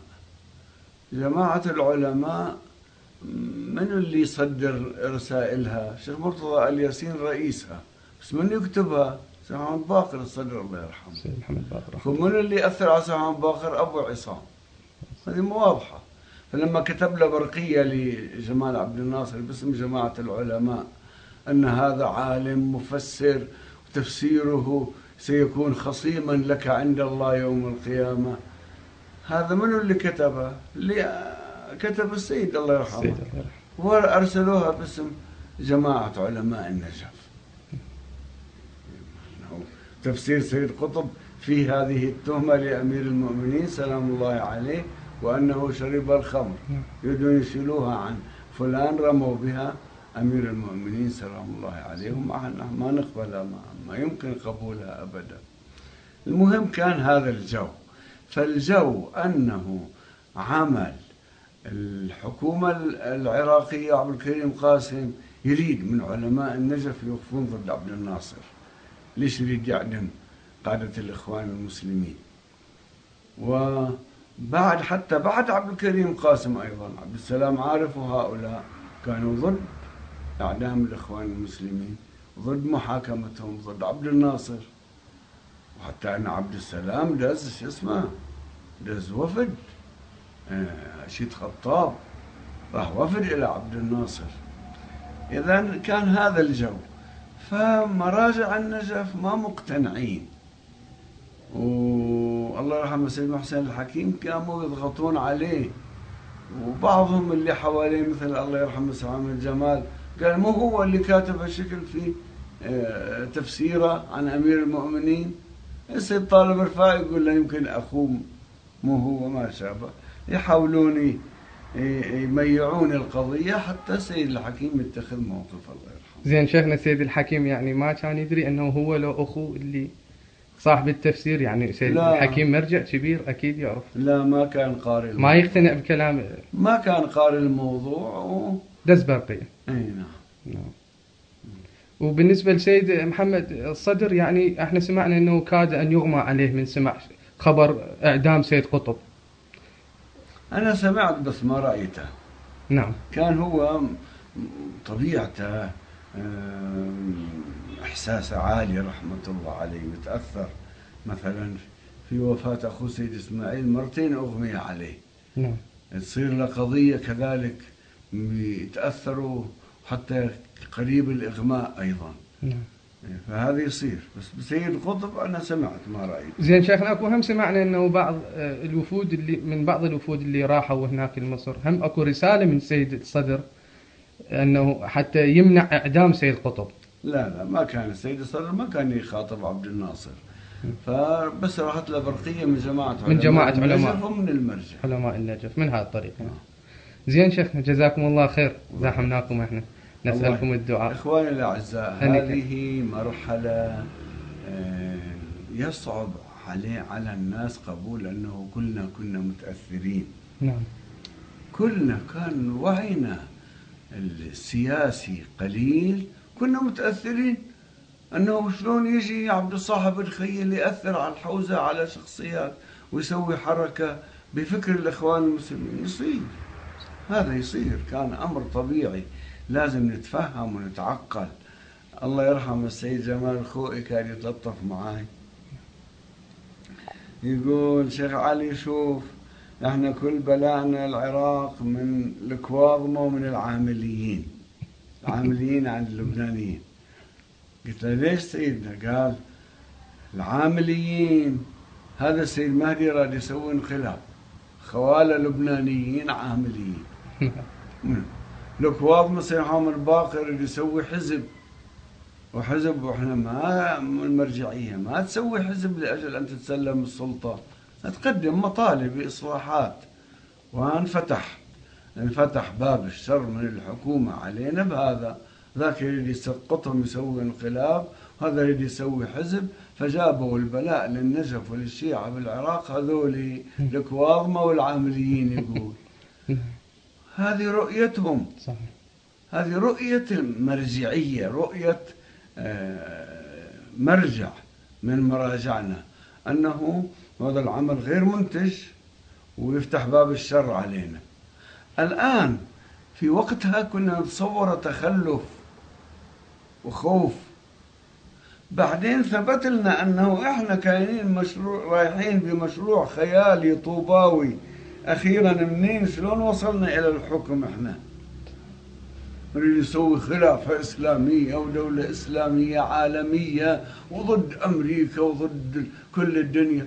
تاليها واحد من قادة الدعوة يروح ظل شهر بأمريكا يترجى حتى يقبلونا. أخيرا قبلونا بمجلس الحكم وصار شو اسمه؟ صار لنا. وشلون دخلنا إلى الحكم؟ فتوى مرجعية تقليدية تفتي بأنه يجوز أن تحكم الدولة المدنية ويكونون فيها. إذا رحنا كل هالخيالات وهالصراع لا دولة إسلامية ممكنة. نترجى بالمستعمر ونجي إلى فتوى بمرجعية تقليدية تجيز لنا أنه إحنا نحكم. إذا هذا الوعي السياسي آه، ما لازم نظلم الآخرين. المرجعية التقليدية عندها رؤية سياسية غير رؤيتنا لازم نحترمها. وأنه إحنا مخطئين نكتشف خطأنا أيضا. من الطبيعي أن يعترف الإنسان بخطأه. وشكرا. شيخنا شكرا جزيلا. للشيخ الكوراني كتاب اسمه إلى طالب العلم. الشيخ علي الكوراني العاملي الطبعة الأولى 2010 ميلادي. 1431 هجري.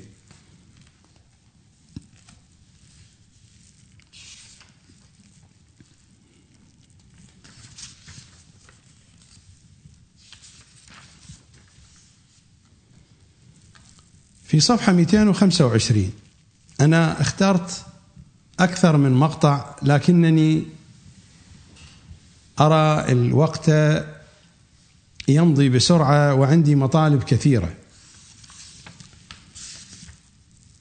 سوف أذهب إلى صفحة 225 يتحدث عن عبد الصاحب تخيل الذي ذكره في الكلام. لهذا السبب أردت أن أبين هذا التوضيح للمتابعين والمشاهدين. تحدث عن شخص عبد الصاحب تخيل رجل يعمل في السوق في التجارة وهو من المؤسسين الأوائل لحزب الدعوة. قطعا ليس هو المؤسس الوحيد هناك مجموعة ولكن هو من النشطين. وكان له تأثير على السيد محمد باقر الصدر تأثير كبير. هو هنا يذكر. يقول وكان أبو عصام يكلف السيد الصدر بمفاتحة بعض الأشخاص الذين يرى فيهم القابلية فيقوم بذلك. يعني أبو عصام هو الذي يكلف السيد محمد باقر الصدر. هذا الكلام مذكور صفحة 222 في صفحة 225 يقول كان أبو عصام معجبا بالإخوان المسلمين. وفكرهم أكثر من حزب التحرير. وكان يميل أكثر إلى منهج حزب التحرير في التحليل السياسي. حزب التحرير من الأحزاب التي عرفت بشدة النصب لعلي صلوات الله عليه.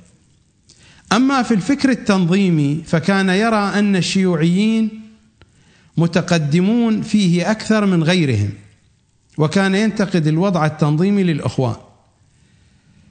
فلذلك كان حزب الدعوة قد انتفع من الفكر التنظيمي للشيوعيين ومن الفكر الديني للإخوان ومن منهجية التحليل السياسي لحزب التحرير. أما ماذا انتفع من أهل البيت يبدو لا شيء. هذا هو الواقع. وأنا هنا لا أريد الحديث عن حزب الدعوة بالخصوص ولكن حزب الدعوة عنوان بارز في الساحه الشيعية. الواقع الشيعي في النجف كان كله كذلك. لاحظتم كيف أن الشيخ الكوراني وهو ممن عايش تلك الفترة يتحدث عن انتشار كتب الإخوان في النجف بحيث يمكن أن تكون كتب إخوانية في النجف متوفرة غير متوفرة في أماكن أخرى. وأنها كانت تأتي إلى بغداد وتشحن إلى النجف بشكل مباشر. هذا الذي ذكرته قبل قليل من أن السيد الحكيم ما كان يدري ما يجري حوله وكانت مواقفه مبتنية على الجهل المركب. هكذا كانت تجري الأوضاع وتجري الأمور. مقدمة لكتاب الحق المبين في معرفة المعصومين عليهم السلام. الشيخ الكوراني قرر مجموعة من محاضرات المرجع المعاصر الوحيد الخراساني دام ظله الشريف. في المقدمة يقول الشيخ الكوراني صفحة 21 وهو يتحدث عن تأثره بالفكر الإخواني. قرأت ذلك فقلت في نفسي ما أغبانا ركضنا وراء ثقافة الإخوان المسلمين وابتعدنا عن ثقافة أهل البيت الطاهرين الذين عندهم علم الكتاب. لقد مضى علينا سنين ونحن نأخذ بقول سيد قطب وأمثاله. ونفسر الآية في تدريسنا ومحاضراتنا إلى آخر الكلام. وفقا لسيد قطب. لقد مضى علينا سنين ونحن نأخذ بقول سيد قطب. وابتعدنا عن ثقافة أهل البيت الطاهرين. هذه السمة الغالبة التي كانت موجودة في النجف والشيخ الكوراني بقي في قيادة حزب الدعوة إلى بداية الثمانينات. في بداية الثمانينات خرج الشيخ الكوراني من حزب الدعوة بعد صراع مرير مع شيخ مهدي الآصفي والذين عاشوا في تلك الفترة يعرفون الذي جرى في قضية انشقاق الشيخ الكوراني والصراع مع كاظم الحائري ومهدي الآصفي. هذه كانت سمة ظاهرة واضحة في الجو العام ومن أبرز الأشخاص الذين أثروا على الشيخ الكوراني وعلى سائر الرموز الدينية الشيعية الأخرى. من أبرز هؤلاء السيد محمد باقر الصدر. السيد محمد باقر الصدر تأثر تاثرا كبيرا جدا. وهو الذي أثر على السيد محمد حسين فضل الله. محمد حسين فضل الله صار قطبيا أكثر من القطبيين. وتفسيره من وحي القرآن صار ألعن من تفسير سيد قطب وأبعد بكثير وكثير وكثير من منهجية سيد قطب في المنافرة مع أهل البيت صلوات الله وسلامه عليهم أجمعين وهو ثمرة من ثمرات السيد محمد باقر الصدر رحمة الله عليه. ذكر الشيخ الكوراني في ما قاله في حديثه في الفيديو الذي شاهدتموه من أن السيد الصدر رحمة الله عليه كان يعتقد بأن سيد قطب ليس مكلفا بولاية أمير المؤمنين من أين جاء بهذا التصور؟ وضرب للشيخ الكوراني مثالا كبنت كشابة تعيش في قرية من قرى كندا وهي لا تعرف شيئا عن الحجاب فلا تلام فيما لو لم تتحجب لأنها لا تعرف شيئا عن الحجاب أصلا عن الحجاب الشرعي للمرأة. فكذلك سيد قطب أنا أقول للسيد الصدر رحمة الله عليه إذا لماذا تتبع كل آية تتعلق بأهل البيت فحرفها؟ إذا كان هو ليس مكلفا فقطعا كان يراجع كتب التفسير وكتب الحديث. فهناك آيات في كتب السنة مرتبطة بأهل البيت. لماذا تتبعها سيد قطب آية آية في التفسير؟ فحرفها ووجهها باتجاه آخر بعيد. ألا يدل ذلك على أنه يعرف الحقيقة ولكنه يحرفها؟ لماذا لم يخطئ في آية واحدة فيترك الآية على حالها في أهل البيت؟ لماذا حرف كل الآيات؟ لا أدري كيف نتحدث وماذا نقول مع السيد محمد باقر الصدر رحمة الله عليه. وأنتم سمعتم الفاتحة أقيمت وكان السيد الصدر من أقطاب هذه الفاتحة التي أقيمت في النجف. وسمعتم أيضا وهذا الكلام أنا سمعته من كثيرين أن السيد محمد باقر الصدر أغمي عليه حين سمع بخبر إعدام السيد قطب وقبل قليل مر علينا كلام السيد طالب الرفاعي هو والسيد مرتضى العسكري من أنهم لم يناموا تلك الليلة في الليلة التي صدر فيها حكم الإعدام على سيد قطب. هل في ليلة من الليالي لم يناموا لأجل أهل البيت؟ لا أعتقد ذلك، والله لا أعتقد ذلك.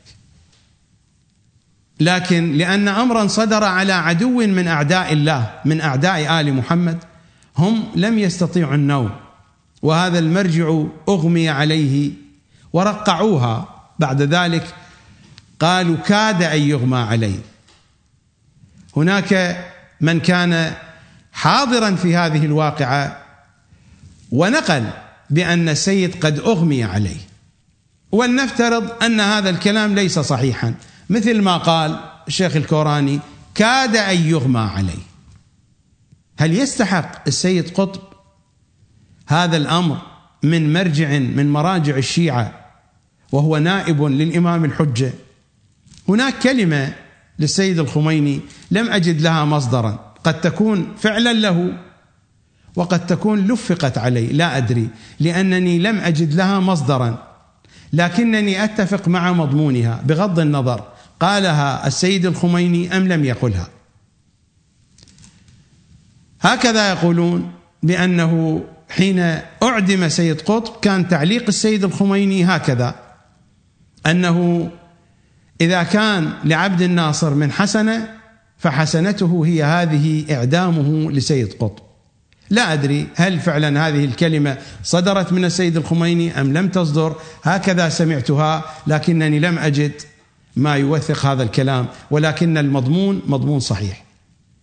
إذا كان هناك من حسنه لعبد الناصر فحسنته إعدامه لسيد قطب. هناك أمر أشار إليه السيد طالب الرفاعي في صفحة 119 من الأمالي وهو يتحدث عن عبد السلام عارف الرئيس العراقي. سمعنا أنه توسط أيضا في قضية سيد قطب الأولى لما اعتقل سنة 64 في العام 64 سمعنا أنه توسط أيضا في قضية سيد قطب الأولى في العام 64 الكلام الذي نقله سيد طالب ويبدو أن سيد طالب ليس مطلعا على كل التفاصيل. ولا يوجد أحد يطلع على كل التفاصيل في أي مقطع من المقاطع الزمانية. صالح الورداني الكاتب المصري كتابه الشيعة في مصر. مكتبة مدبولي الصغير. صفحة 124 وكذلك في صفحة 129 في صفحة 129 كان الرئيس عارف في زيارة لمصر وقتها ويذكر أن عارف توسط لعبد الناصر بطلب من الشهيد باقر الصدر في العراق من أجل الإفراج عن سيد قطب. هذه المعلومة أنا لا أدري مدى صحتها ولكن الكلام قد يكون مكملا لكلام سيد طالب الرفاعي. سيد طالب الرفاعي ماذا قال؟ سمعنا أن عبد السلام عارف قد توسط عند عبد الناصر بخصوص قضية سيد قطب سنة 64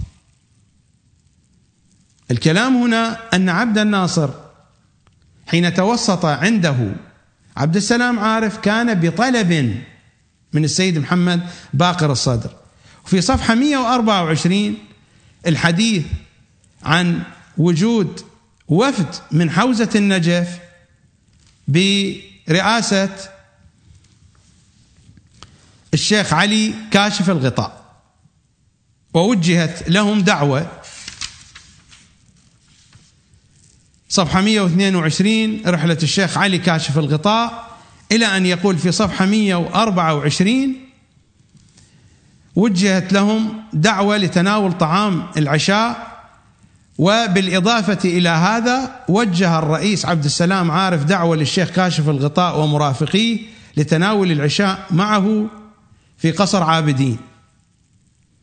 وكان الرئيس جمال عبد الناصر ومعه الرئيس عبد السلام عارف قد استقبل الشيخ كاشف الغطاء والوفد المرافق له.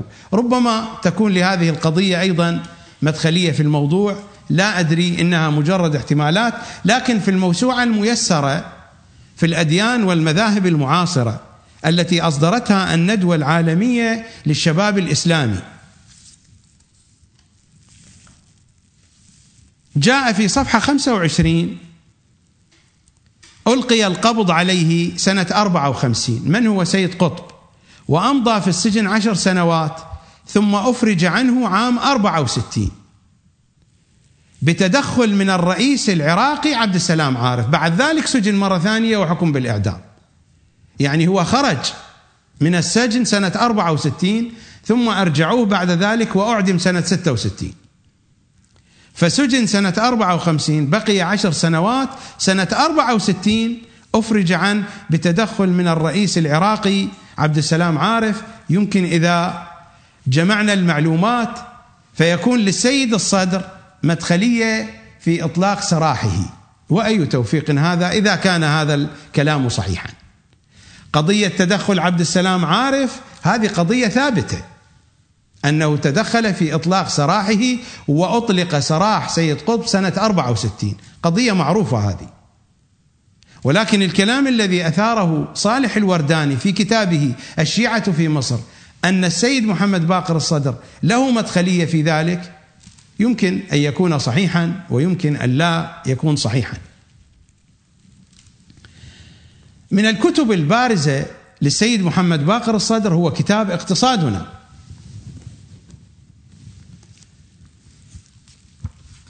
ماذا قال في المقدمة وهذه الطبعة طبعة دار التعارف للمطبوعات بيروت لبنان.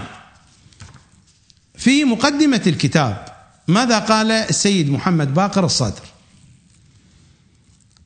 الآراء الفقهية التي تعرض في الكتاب في كتاب اقتصادنا هو يريد أن يشكل النظرية الاقتصادية الإسلامية كما هو يقول بعد مناقشة الاقتصاد الرأسمالي والماركسي.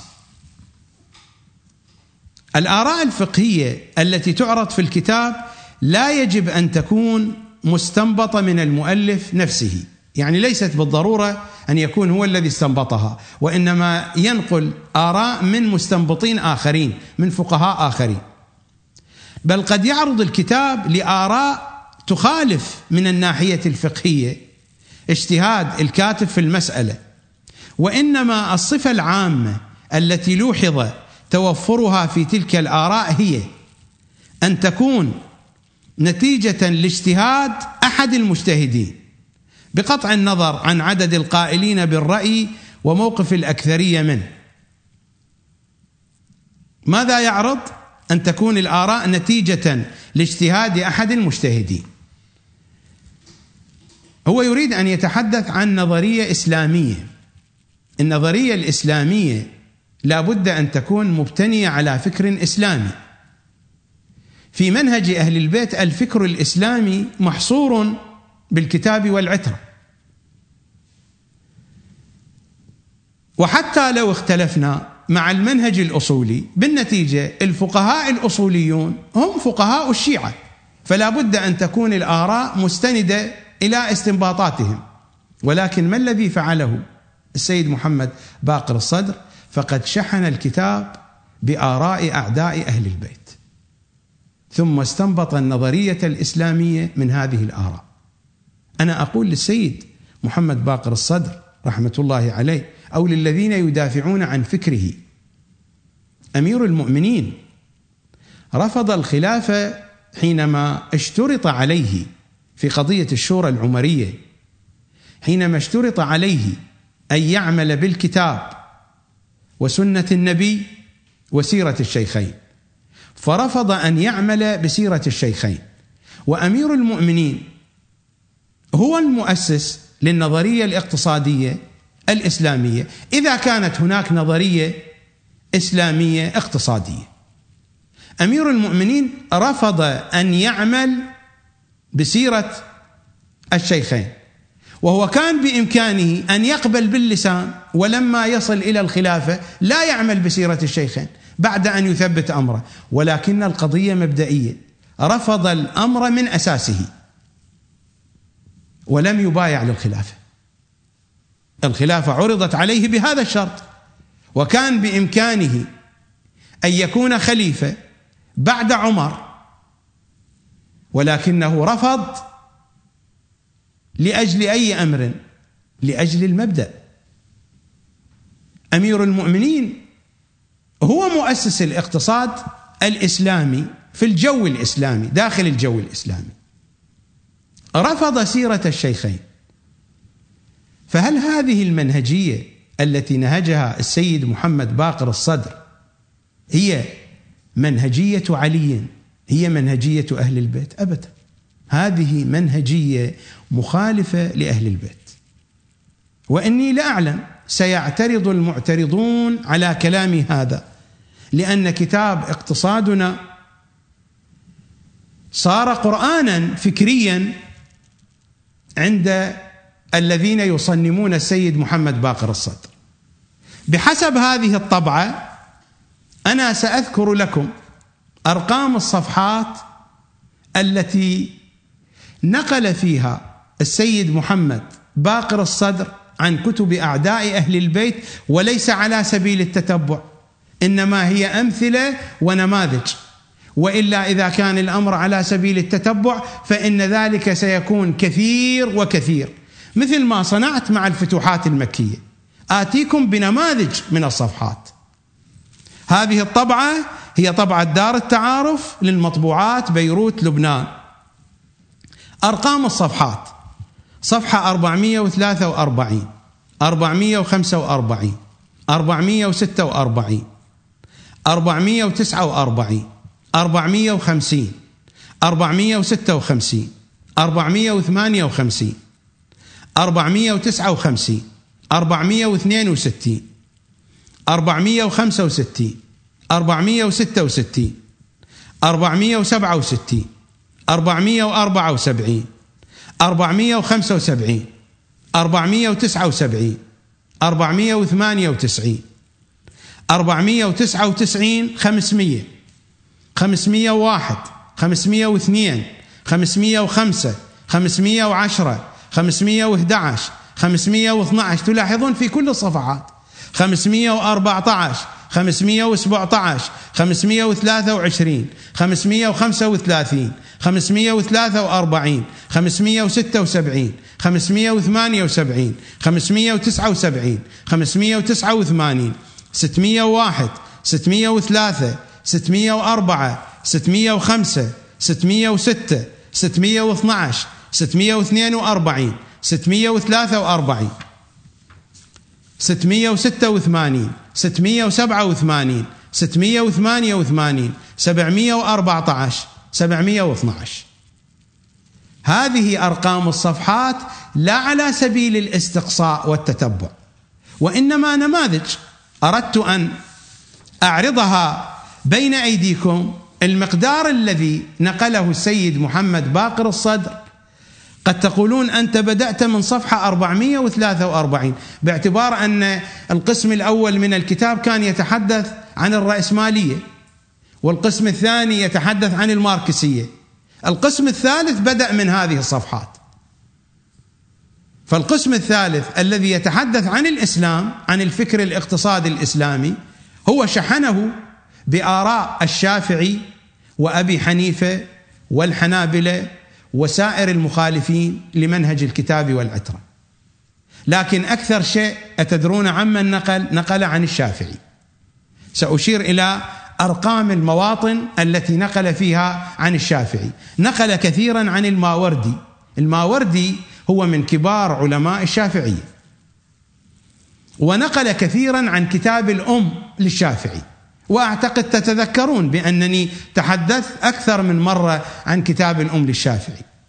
ونقل عن كتب أخرى لكبار علماء الشافعية.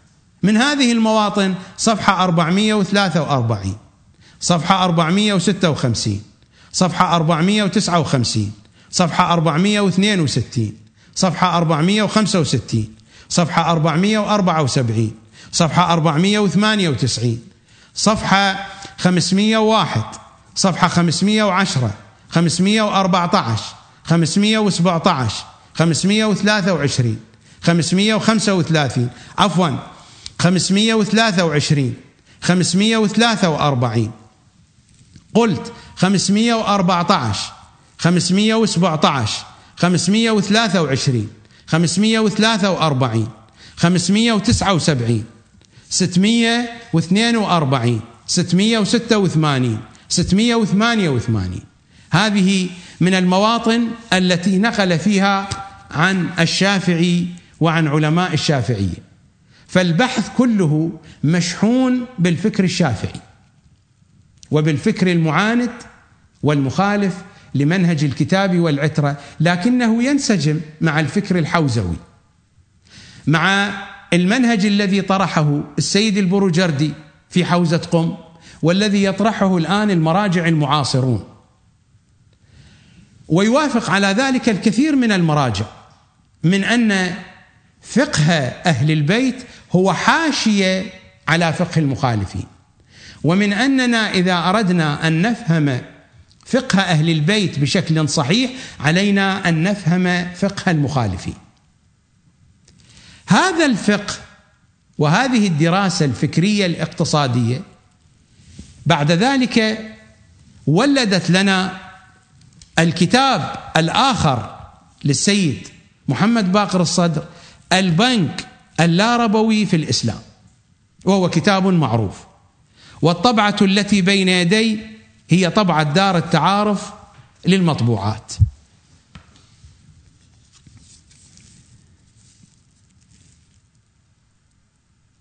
ما هي قصة هذا الكتاب؟ يعني هذا الكتاب البنك اللاربوي في الإسلام هو تطبيق عملي للنتاج الفكري الاقتصادي الذي وضعه السيد نظر له في كتاب اقتصادنا اعتمادا على فكر المخالفين المعادي لمنهج الكتاب والعترة. وذكرت لكم المواطن والكتاب موجود ويمكنكم أن تراجعوا وتتأكدوا بأنفسكم. الخلاصة العملية لذلك الفكر النظري البنك اللاربوي في الإسلام. نقرأ في المقدمة. مقدمة الناشر. وفضل التسبيب في هذا البحث. لماذا صار هذا البحث؟ لماذا كتب السيد محمد باقر الصادر هذا البحث؟ وفضل التسبيب في هذا البحث لمن يعود؟ للجنة التحضير لبيت التمويل الكويتي التي شكلت في وزارة الأوقاف لوضع نظام لبنك إسلامي لا ربوي. وجهت هذا السؤال وأجاب السيد محمد باقر الصدر على هذا السؤال. اذا السيد هنا يضع هذا المشروع في خدمة بيت التمويل الكويتي. وفضل التسبيب في هذا البحث للجنة التحضير لبيت التمويل الكويتي. بيت التمويل الكويتي هو بنك كويتي موجود في الكويت. الذين أشرفوا على تأسيس هذا البنك أرادوا أن يكون نظامه نظاما لا ربويا إسلاميا. فوجهوا السؤال إلى النجف. الذي أجاب على هذا السؤال السيد محمد باقر الصدر رحمة الله عليه في هذا الكتاب البنك اللا ربوي في الإسلام. يعني هذه خطة عمل لبيت التمويل الكويتي. أو في آخر الكلام آخر كلام الناشر وأملنا للبنك الإسلامي أن يشق طريقه ويثمر ثماره في وسط النظام الربوي ليثبت جدارة الإسلام إلى آخر الكلام. فهذا الكتاب البنك اللاربوي في الإسلام هو نظام عملي خطة عمل لشرعنة عمل هذا البنك الذي اسمه بيت التمويل الكويتي. فهو بنك في الكويت. السيد الصدر كتب له هذا البحث وعملوا به فعلا عملوا به. وهذا البحث هو نتاج للفكر المتقدم الذي اعتمد على الذوق المخالف والمعاند لأهل البيت. ما قصة بيت التمويل الكويتي؟ بيت التمويل الكويتي أتعلمون إنه البنك الخاص بجماعة الإخوان المسلمين. هذا هو البنك الخاص بجماعة الإخوان المسلمين. وإذا لم تصدقوني فسلوا معارفكم من الكويتيين. هذا البنك منذ تأسيسه إلى ما قبل سنتين بحسب ما أعلم إلى ما قبل سنتين سيطرت الحكومة الكويتية على هذا البنك بسبب سوء نشاطاته. من بداية تأسيسه منذ أن كتب السيد الصدر منذ السبعينات كتب هذا البحث. منذ ذلك الوقت هذا البنك يمول نشاطات الإخوان المسلمين. وما هي نشاطات الإخوان المسلمين؟ هل هي لصالح أهل البيت أو لصالح شيعتهم أو لإحياء أمرهم؟ أنا لا أقول بأن السيد محمد باقر الصدر يحمل هذه النية السيئة ولكنه سوء التوفيق النتائج تأتي بعد المقدمات هو قدم تلك المقدمات ودافع عن سيد قطب وأحب سيد قطب. بالمناسبة كتاب السيد محمد باقر الصدر المدرسة القرآنية. أنا تحدثت عن هذا الموضوع. السيد هنا في كتابه المدرسة القرآنية يضع منهجيته في التفسير وفي فهم القرآن. وهي منهجية مطابقة لمنهجية سيد قطب مئة في المئة ومعارضة لكلام أهل البيت. وفي أول الكتاب السيد يأتي بكلام لأمير المؤمنين يحرف معناه. قطعا يحرف معناه من دون قصد. أنا ما عندي وقت. أنتم راجعوا. ما جاء في مقدمة هذا الكتاب خصوصا ما جاء في صفحة 30 هذه الطبعة مكتبة سلمان المحمدي. السيد الصدر ينقل كلاما عن أمير المؤمنين وهو موجود معروف في نهج البلاغة وفي غير نهج البلاغة. أمير المؤمنين يقول ذلك القرآن فاستنطقوه ولن ينطق. لن لن للنفي التأبيدي. ذلك القرآن فاستنطقوه ولن ينطق ولكن أخبركم عنه. سيد الصدر يأخذ هذا الكلام ويقول نحن نستنطق القرآن ونفهمه من خلال استنطاقنا وهذا هو منهج سيد قطب بخلاف الرواية والحديث الذي ذكره. يمكنكم أن تراجعوا برامجي السابقة فقد أشبعت هذا الموضوع وتحدثت عنه. في الملفات السابقة تحدثت عن هذا الموضوع بشكل مفصل خصوصا في ملف الكتاب الصامت. وسأتحدث عن هذا ربما في برنامج قرآنهم البرنامج الذي هو من ملاحق هذا البرنامج. الكتاب الناطق له ملحقان برنامج قرآنهم وبرنامج لباب الزيارة الجامعة. في البرنامج الملحق بملف الكتاب الناطق برنامج قرآنهم سأتعرض لهذه المسألة بالتفصيل. كان بودي أن أتناولها ولكنني أرى الوقت يجري سريعا. ولا أدري أي المطالب سأترك وأي المطالب سأتناول. لكنني أذهب معكم إلى هذا الفيديو أيضا. لسيد طالب الرفاعي وهو يحدثنا عن ارتباطه وتمسكه بالمنهج الشافعي وليست القضية خاصة بالسيد طالب الرفاعي. كما قلت لكم سابقا أين تولون الشافعي يحاصركم من جميع الجهات؟ نشاهد الفيديو واستمعوا بدقة وعناية. في صفحة 245 آه، من أمال السيد طالب الرفاعي حضرتك تقول أتأسى لحال الفضائيات العربية الطائفية.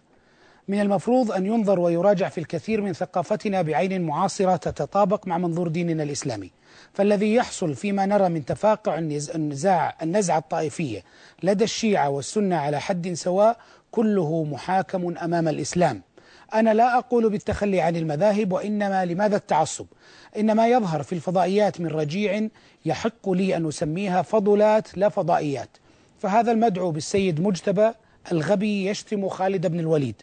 مثل هذا رجل مأجور يقوم بدور ما وكل ما ينط من ينطق بمثل هذا الكلام وهو رقيع وأن يصور العداء بين عمر وعلي إلى هذا الحد من الصفاقة. هذا رأي هذا هذا رأي بعد النضج يعني. أن أن كل تصوير للخلاف بين عمر وعلي هو صفاقة وقلة في التدين؟ ما الخلاف يثار في مجال علمي ما يثار بين الغوغائية. في مجال علمي نتكلم يعني أنه أنه أنه ما ما الدليل على على على خلافة علي بن أبي وما هو النص الذي ثبت أو يثبت خلافة علي بن أبي طالب. هاي بين الأكاديميين بين العلماء. أما ينزل إلى ساحة الجماهير وأن كل واحد يتكلم كما كما يريد وكما يشاء بعواطفه وبتخلفه وفي خلفيته العامية. يعني هذا الرجل ذكرت اسمه. يعني أنا تقززت لما أسمعه يتكلم عن خالد بن الوليد ويقول عنه كلام لا أستطيع أن أنطق به. لما سمعته قلت هذا إنسان معتو إما معتوه أو مأجور. لا يمكن إنسان ينطق بهذا الكلام على رجل مهما كان الخلاف معه. يجب أن يكون المخالف يعني عنده يعني يتزيى بشرف بشرف الخلاف. يعني يعني مخالفي أختلف وياه بالرأي ولكن مو معنى أن أتنازل عن كل ما له من صفات وأنسب إليه ما ليس فيه. الشافعي يقول رايي خطأ يحتمل الصواب. رأي صواب يحتمل الخطأ ورأي المجتهد الآخر خطأ خطأ في نظري ولكنه يحتمل الصواب.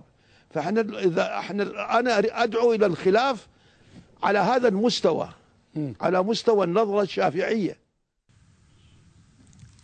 النظرة الشافعية المنهج الشافعي. أيضا أذكركم بمقطع من فيديو تم عرضه في الحلقات السابقة عميد المنبر الحسيني في نفس الأجواء. هم هؤلاء الذين يتحدثون في نفس الأجواء أجواء النجف نفس الأساتذة ستلاحظون أن الشيخ الوائلي يذكر السيد محمد تقي الحكيم أستاذه ونفس الشيء كان يتحدث سيد طالب الرفاعي عن أستاذه السيد محمد تقي الحكيم رحمة الله عليه وهو الذي كتب البرقية إلى عبد الناصر بأمر من السيد محسن الحكيم. نفس الأجواء نفس المنطق نفس الحديث نستمع إلى الشيخ الوائلي وهو يحدثنا بأنهم كانوا في الصميم في صميم تلكم المرحلة. شيخنا آه، يخطرني أنه كان هناك لديكم توجه نحو انشاء مركز لل أو مجمع للتقريب بين المذاهب. هل كنتم من الرواد في هذا المجال؟ الفكرة هي ليست لي وإنما هي للجمعية بالذات. وقد جسدتها في خطوة أولى في كلية الفقه. لأننا في كلية الفقه كنا ندرس فقه أبي حنيفة وفقه الشافعي وفقه أحمد بن حنبل وفقه مالك وفقه جعفر بن محمد الصادق على صعيد سواء في كتاب الفقه المقارن لأحد أساتذة الحوزة أو أحد أساتذة الكلية المرحوم الشيخ محمد تقي آل السيد سعيد الحكيم تغمده الله برحمته الذي توفي في هذه السنة. تغمده الله برحمته وهو من اللامعين ومن الذهنيات الحادة التي أصلت وأعطت وأبدعت. في جمعنا لآراء المذاهب الإسلامية وأخذ آراء المذاهب الإسلامية بدون حساسية. بالإضافة إلى استعراض جملة من العقائد التي كنا نستعرضها وجملة من المسائل الفقهية. في مؤلفات فقهائنا كالخلاف للشيخ الطوسي وأمثال الخلاف مما كنا نقرأه من كتب أخرى للمذاهب الإسلامية. كل ذلك كان يشكل منهجا عندنا للجمع بين الأمزجة المختلفة للمذاهب الإسلامية في الاتجاهات العلمية. فنحن نشأنا في هذه الأجواء. ونكاد نقول أن هذه الأجواء تربينا وترعرعنا عليها. فلا يقال أن عندنا توجه أو ميل إلى ذلك بل كنا في الصميم من ذلك. بين يدي كتاب إيران والأخوان المفروض والأخوان المسلمون مكتوب إيران والأخوان المسلمين. للأستاذ عباس خاميار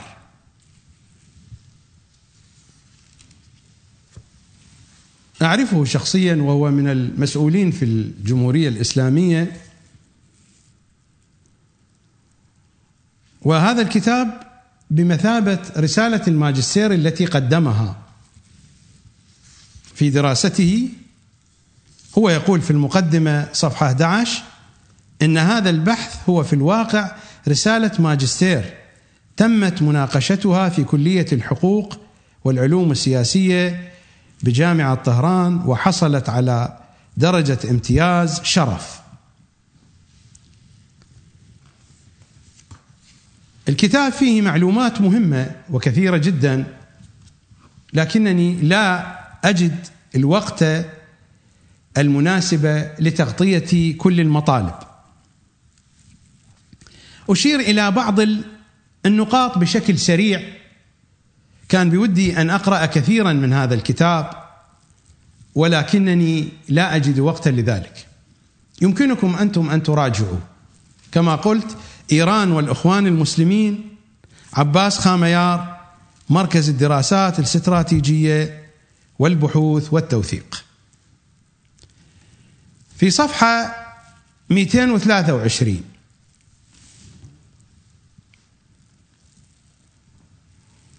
ولا يخفى أن الإمام حسن البنا حين حج بيت الله الحرام عام 1948 التقى المرجع الشيعي آية الله الكاشاني وتباحث معه في مختلف الأمور وكانت وجهات النظر متفقة بينهما. كان من المراجع والقيادات الإسلامية المعروفة. آية الله الكاشاني يقصد أبو القاسم الكاشاني الذي كان متصديا لقيادة الحراك الإسلامي أيام الشاه ومصدق وتاريخه معروف. كان في النجف ثم بعد ذلك رجع إلى إيران. ومن هنا تأتي استضافة البنا للشيخ محمد القمي. هو ليس الشيخ محمد القمي الشيخ محمد تقي القمي يبدو أن تقي سقطت. هذا الذي كان رابطا بين السيد البرجردي وبين دار التقريب التي أسسها حسن البنا وليس السيد البرجردي كما يقولون. الذي أسس هذه الدار حسن البنا ولكن الأموال دفعت من السيد البرجردي. الآن حينما يذكرون حياة السيد البرجردي يقولون السيد هو كان وراء هذه الدار أبدا. الذي كان وراء هذه الدار هو حسن البنا.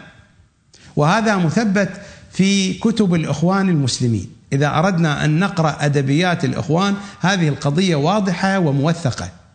لكن الأموال كانت تأتي من أين؟ تأتي من السيد البرجردي. ومحمد تقي القمي كان الوسيط.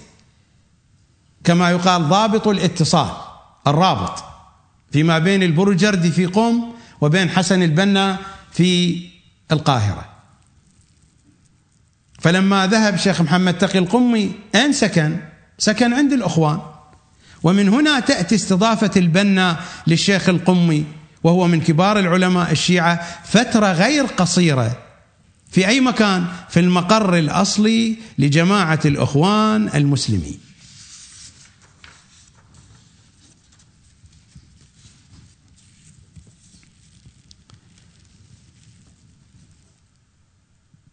في صفحة 224 نذكر بالعلاقة الوثيقة التي كانت تربط بين الإمام الشهيد حسن البنا وبين الإمام الكاشاني أبو القاسم الكاشاني الزعيم السابق للحركة الإسلامية في الأربعينات والخمسينات في إيران حيث وضع برنامجا للتعاون والتنسيق لقيام الدولة الإسلامية. أي دولة إسلامية؟ على منهج أهل البيت. على منهج النواصب. لقيام الدولة الإسلامية وتأييدها من الجميع في أي مكان تقوم فيه حسب ما بلغني ممن أثق فيه فضلا عن أن حركة نواب صفوي وهي حركة أيضا كانت مؤيدة ويؤيدها السيد الكاشاني. نواب صفوي أيضا كان من علماء الدين وأسس حركة سياسية اسمها فدائيان إسلام في إيران. فضلا عن أن حركة نواب صفوي الفدائية في إيران كانت امتدادا لتفكير الإخوان. هذا الكلام يذكره راشد الغنوشي في مقالات حركة الاتجاه الإسلامي بتونس. وفعلا هي هكذا كانت. فدائيان إسلام مثل حزب الدعوة مثل منظمة العمل الإسلامي. هذه صور تنظيمية لنفس التنظيم الإخواني.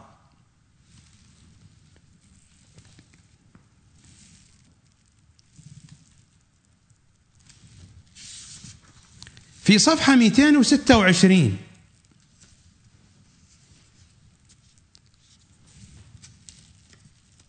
من هنا كان نواب صفوي يتمتع بكثير من الحب في صفوف الإخوان الذين تأثروا كثيرا لشهادته. أعدم أعدم في أيام الشاه صفحة 227 وعلى العموم فقد كان فكر الأخوان وخصوصا أفكار سيد قطب الثورية وتفاسيره وعلى العموم فقد كان فكر الأخوان وخصوصا أفكار سيد قطب الثورية وتفاسيره كثيرة الرواج بين الشباب الإيرانيين الشيعة ووجدت صدى طيبا لها في أوساط المفكرين والثوار الإيرانيين. ومن ثم ترجموا إلى الفارسية في السنوات التي سبقت الثورة الإسلامية الكثير من مؤلفات سيد قطب ومحمد الغزالي ومصطفى السباعي. وكان زعيم الثورة الإسلامية الإيرانية الحالي آية الله الخامنئي قد ترجم بنفسه قبل الثورة الإسلامية عددا من مؤلفات سيد قطب. هذا واحد منها. من مؤلفات سيد قطب التي ترجمها السيد الخامنئي المستقبل لهذا الدين.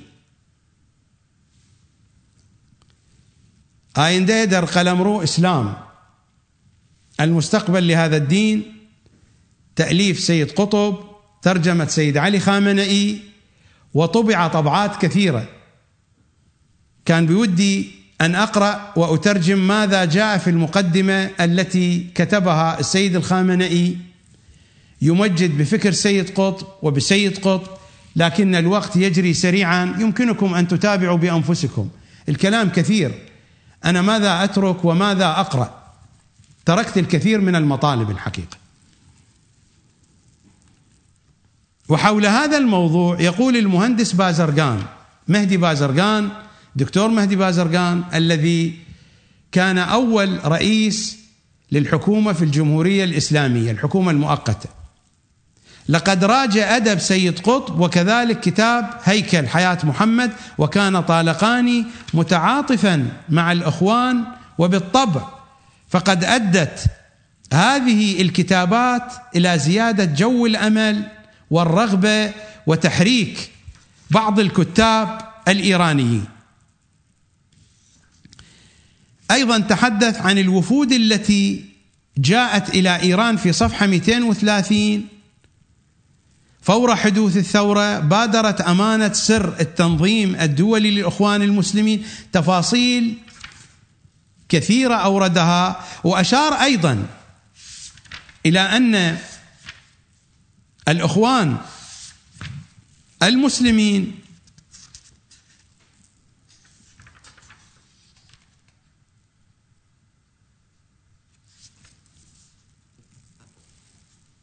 عرضوا على بعض الزعامات الإيرانية أن يكونوا قادة لحزب الإخوان المسلمين من علماء الشيعة. وهذا الكلام نفسه تحدث به السيد طالب الرفاعي.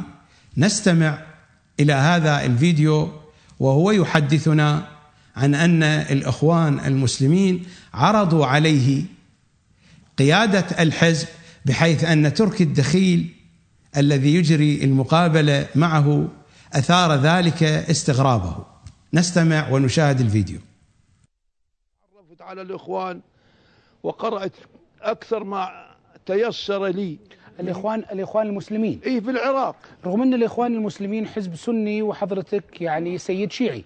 مكتوب أنه هنا عندك أنا طلب مني أن أكون رئيسا للحزب الإسلامي حينما تشكل. عندي في صفحة 112 إيه؟ آه تقول حضرتك جاءني معن العجلي قل لي حي مجعل عجلي ولا توفي؟ والله, هو هنا. والله ما دا أعرف. ما أدري. لكن تقول إنه جاءني في غرفتي الخاصة وإذا به يضحك مباشرة بلا مقدمات فقلت له خيرا إن شاء الله تضحك يا أبا المهلب. قال جئتك بخير الدنيا والآخرة ثم قال قبل ذلك قم والبس ثيابك. فالسيارة تنتظرنا. فسألته يعني حضرتكم ما القصة؟ قال الآن مجلس الحزب الإسلامي الذي هو ممثل الإخوان المسلمين في العراق ينعقد ببغداد فلما بحثوا في اختيار رئيس للحزب اتفقوا على اختيار طالب الرفاعي رئيسا. فالمجلس ينتظر مجيئك وهو في حالة انعقاد حتى يبايعونك. هذا حصل مئة بالمئة. طيب ما الذي حدث؟ يعني كيف هل تجتمعون في الإسلام السياسي فتتغاضون على الانتماء المذهبي؟ ما القصة؟ لأن الناس تستغرب سيد أنه يطلبون آه، حزب سياسي سني من مرجع شيعي أن يكون رئيسا لهم. هذا الانفتاح الموجود عندنا وعندهم. في مقابلة أخرى يمكن أن يكون الكلام مكملا في حديث آخر للسيد طالب الرفاعي على قناة البغدادية. نستمع إلى هذا الحديث في هذا الفيديو. نشاهده معا. مولانا يعني آه، أيضا أيضا هنالك ومن سبقوكم أحزاب دينية على الساحة سنية الإخوان. يعني كما أشرت أنت في آه، حديثك وكما هو معروف. وربما يلتقون معكم كثيرا في بعض الأفكار يعني آه، بشأن ال- ثورة عبد الكريم قاسم بشأن الشيوعية. هل كنتم على تنسيق تنظيمي مثلا معهم؟ نعم. على وفاق وعلى تنظيم وهم يعلمون ونطلعهم على كل حركاتنا بالكامل. طيب هل هذا من جانب مبدئي إسلامي وحدوي أم على طريقة عدو وعدوي صديقي؟ لا ابدا ابدا من طريقة بوحي من التكليف الشرعي وهم إخواننا ويعملون ولو أنهم انتصروا لانضممنا اليهم إحنا نعم. وب- وبالعكس لو انتصرنا نحن لكان انضموا إلينا. طيب آه، يعني لأنه قضيتنا مو قضية يعني ما عندنا فد ما عندنا هاي الحجاجات المذهبية يعني آه، في آه، الإسلامي. آه، دائما مولانا يعني هنالك جدلية الحكم والسعي للحكم والسعي للسلطة الموقف من الحكم الموقف من الدولة الموقف من العمل السياسي وضوابطه وآلياته وأيضا الجانب الشرعي يعني كما تشير. هل هذا ينطبق فقط عن العراق؟ يعني باختصار هل حزب الدعوة أسس كحزب عراقي أم هو حزب شيعي؟ أسس حزب الدعوة لا على أساس أنه عراقي ولا شيعي على أساس أنه إسلامي ولكل المسلمين. لا كيف؟ يعني شيعة وسنة. لا أي بس كيف السني يدخل بحزب؟ يعني آه رؤساء الشيعة والعكس يعني. إحنا أنا- أنا اتكلم عنا طيب. إحنا إحنا ما عندنا هاي الحساس. لا يعني آه، أنا ما كحزب آه، اكو دعوة- أكو احد منكم راح للإخوان المسلمين؟ قال لهم انتمي لكم أعرض لكم بمجرد أن تأسس الحزب. حزب الدعوة. إي. نعم. أعلمنا محمد هادي السبيتي وكان من من الأعضاء النشطين في الحزب يعني وكانت له مخضرم هو كان في حزب الاس... أول مرة كان في الإخوان المسلمين قيادي. ثم انتقل إلى حزب التحرير وصار قيادي قطري.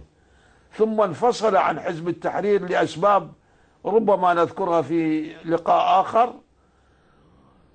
فطلبنا منه أن يجمع لنا أقطاب الحركات الإسلامية والأحزاب الإسلامية في بغداد. وكان الاجتماع في غرفتي في مدرسة القوام في سرداب غرفتي في نفق. فحضر من بغداد من حزب التحرير ومن الإخوان نعم. مجموعة. أذكر منهم فاضل السويدي أذكر منهم أبو, أبو علي الدبولي. يعني يعني يعني آه آه أي. أنا آه أستميحك العذر بس حتى أي، نستغل الوقت. يعني هل تأسس بالعراق حزب إسلامي؟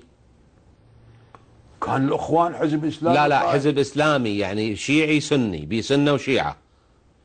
حزب التحرير كان غ- ك- جملة كبيرة منه من الشيعة. محمد هادي كان بس شيعي. هو حزب سني. محمد هادي بس هو- بس هو- شيعي وأبو شيخ. بس هو حزب سني. حزب التحرير سني اي شفت؟ لا أنا اقصد أقصد مولانا. أخ- أخ- يع- يعني يعني آه آه في تاريخ الحركات السياسية. إحنا بعدين راح نرجع للإسلام السياسي عموما. بس في الحركه في آه ما شهده الإسلام السياسي. هل تأسس حزب إسلامي وحدوي؟ ضم الجميع؟ لا لا لا, لا لم ما, يتأسس. ما تأسس. طيب. بس حزب التحرير لما تأسس انضم إليه الشيعة طيب اذا إحنا وحزب ن- ن- والح- ن- والحزب نعود الإسلامي. نعود إلى جدليتنا. والحزب الإسلامي يا مولانا. نعم. يعني حزب الإخوان المسلمين أيضا انضم له شيعة كثيرون. طيب. جابر العطا كان من حزب من, من الإخوان المسلمين. محمد هادي السبيتي كان من الإخوان المسلمين. مجموعة من ال... وبعدين لما أجى حزب التحرير انتقلوا إلى حزب التحرير. وب- وبقى مجموعة شيخ عارف البصري رحمة الله عليه شيعي ويا رفقاء كثيرون في البصرة انتموا إلى حزب التحرير. آه آه شو اسمه هذا؟ طيب. بالنا- بالناصرية أيضا آه، غني شكر من الشيعة ومن الشباب المتدين. طيب هل ي... هل هل أيضا انضم إلى حزب التحرير.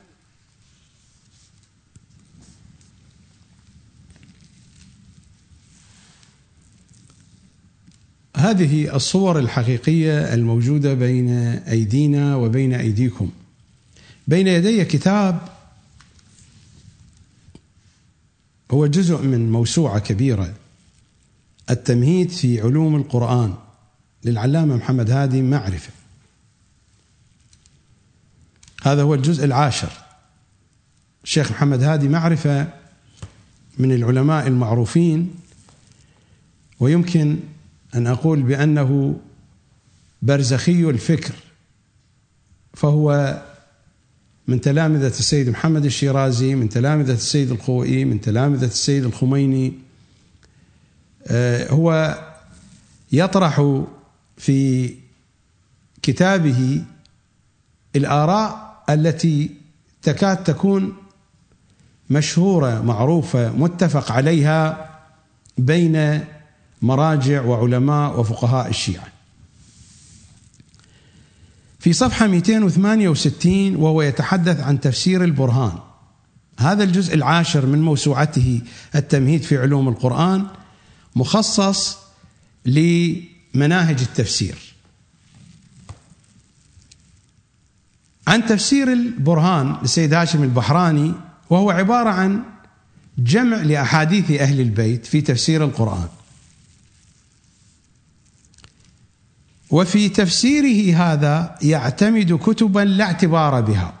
أمثال التفسير المنسوب إلى الإمام العسكري. هذه العقدة التي يعانون منها جميعا بسبب قذارات علم الرجال. وفي تفسيره هذا في تفسير البرهان يعتمد كتبا لا اعتبار بها. أمثال التفسير المنسوب إلى الإمام العسكري. والتفسير المنسوب إلى علي بن إبراهيم بن هاشم القمي ويعلق وكتاب الاحتجاج المنسوب إلى الطبرسي وكتاب سليم بن قيس المدسوس فيه وغير ذلك من كتب لا اعتبار فيها فضلا عن ضعف الإسناد أو الإرسال في أكثر الأحاديث التي ينقلها من هذه الكتب. يعني بالنتيجة ألغى هذا التفسير لا قيمة له. جيد هذا. ماذا يقول عن تفسير سيد قطب؟ هذا الرأي الذي ذكره عن تفسير البرهان هذا رأي الجميع. إذا وجدت مخالفا فذلك شاذ. هذا رأي مراجعنا المعاصرين والذين توفوا في تفسير البرهان لأنها أحاديث أهل البيت. ماذا يقول عن تفسير سيد قطب في ظلال القرآن؟ في ظلال القرآن لسيد ابن قطب بن إبراهيم الشاذلي المستشهد فهو مستشهد سنة كذا إلى آخره. فكان تفسيره هذا من خير التفاسير الأدبية الاجتماعية الهادفة إلى إحياء الحركة الإسلامية العتيدة.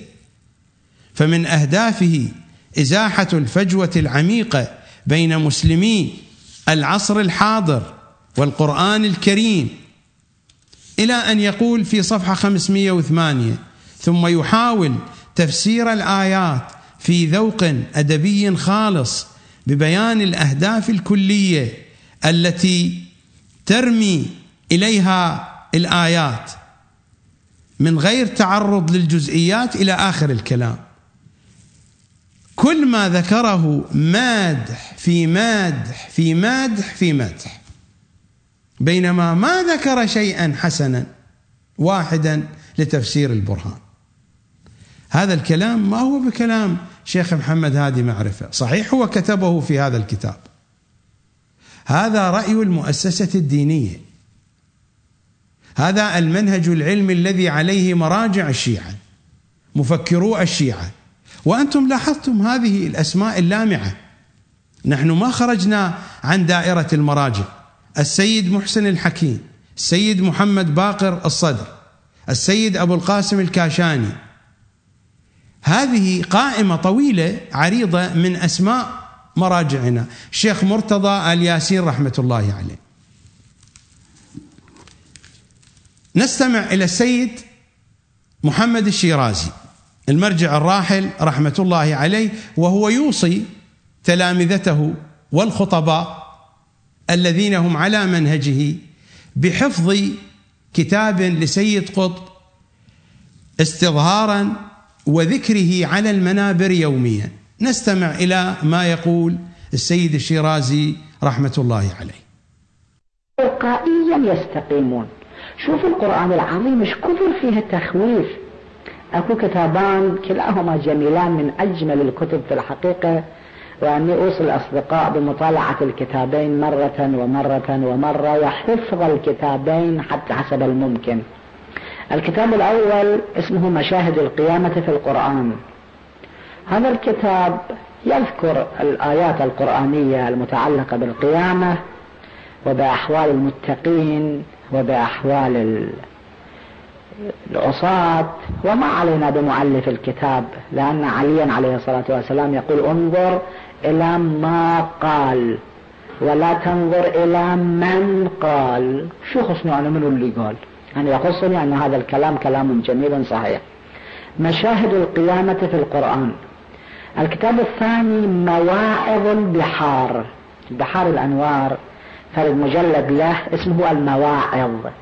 في المجلد القديم جلد هسه لعله في المجلد الحديث أربع خمس أجزاء.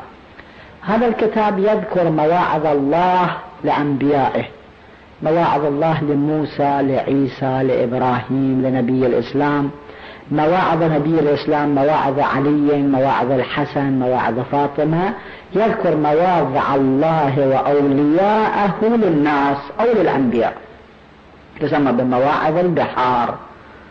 الواقع الإنسان يجب أن يستوعب من هذين الكتابين قسما كبيرا حتى حلف الله لأن هذه الأمور تخوف الناس وتزهدهم في الدنيا وترغبهم في الآخرة وتخوفهم من النار وتخوفهم من القبر. أحيانا لاحظوا وأنا لاحظت هذا الشيء أنا أتكلم في المسجد حول موضوع ثم آتي بقصة الموت. وإذا كلهم يسكتون ويصمتون لأن كل إنسان يخاف الموت وكل إنسان يخاف القبر وكل إنسان يخاف الوحدة والوحشة وكل إنسان يخاف النار وكل إنسان يخاف الفضيحة وكل إنسان يخاف سوء العاقبة. فإذا ذكرت هذه الأمور للناس وذكرتم هذه الأمور للناس وذكرتم هذه الأمور للناس من الطبيعي أن قلبهم يلين.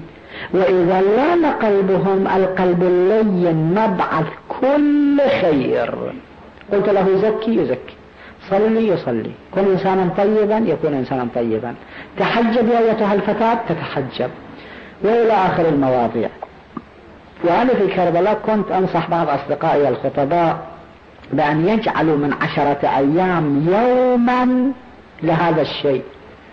وفي الحقيقة أحيانا كنت أحضر بعض المجالس التي الخطيب كان يحذر وينذر وإذا أشوف الناس في حالة رهبة وخوف واضح إذا كنت قادرا فيجب عليك كل يوم تدخل هذا الشيء في منبرك. كل مرة.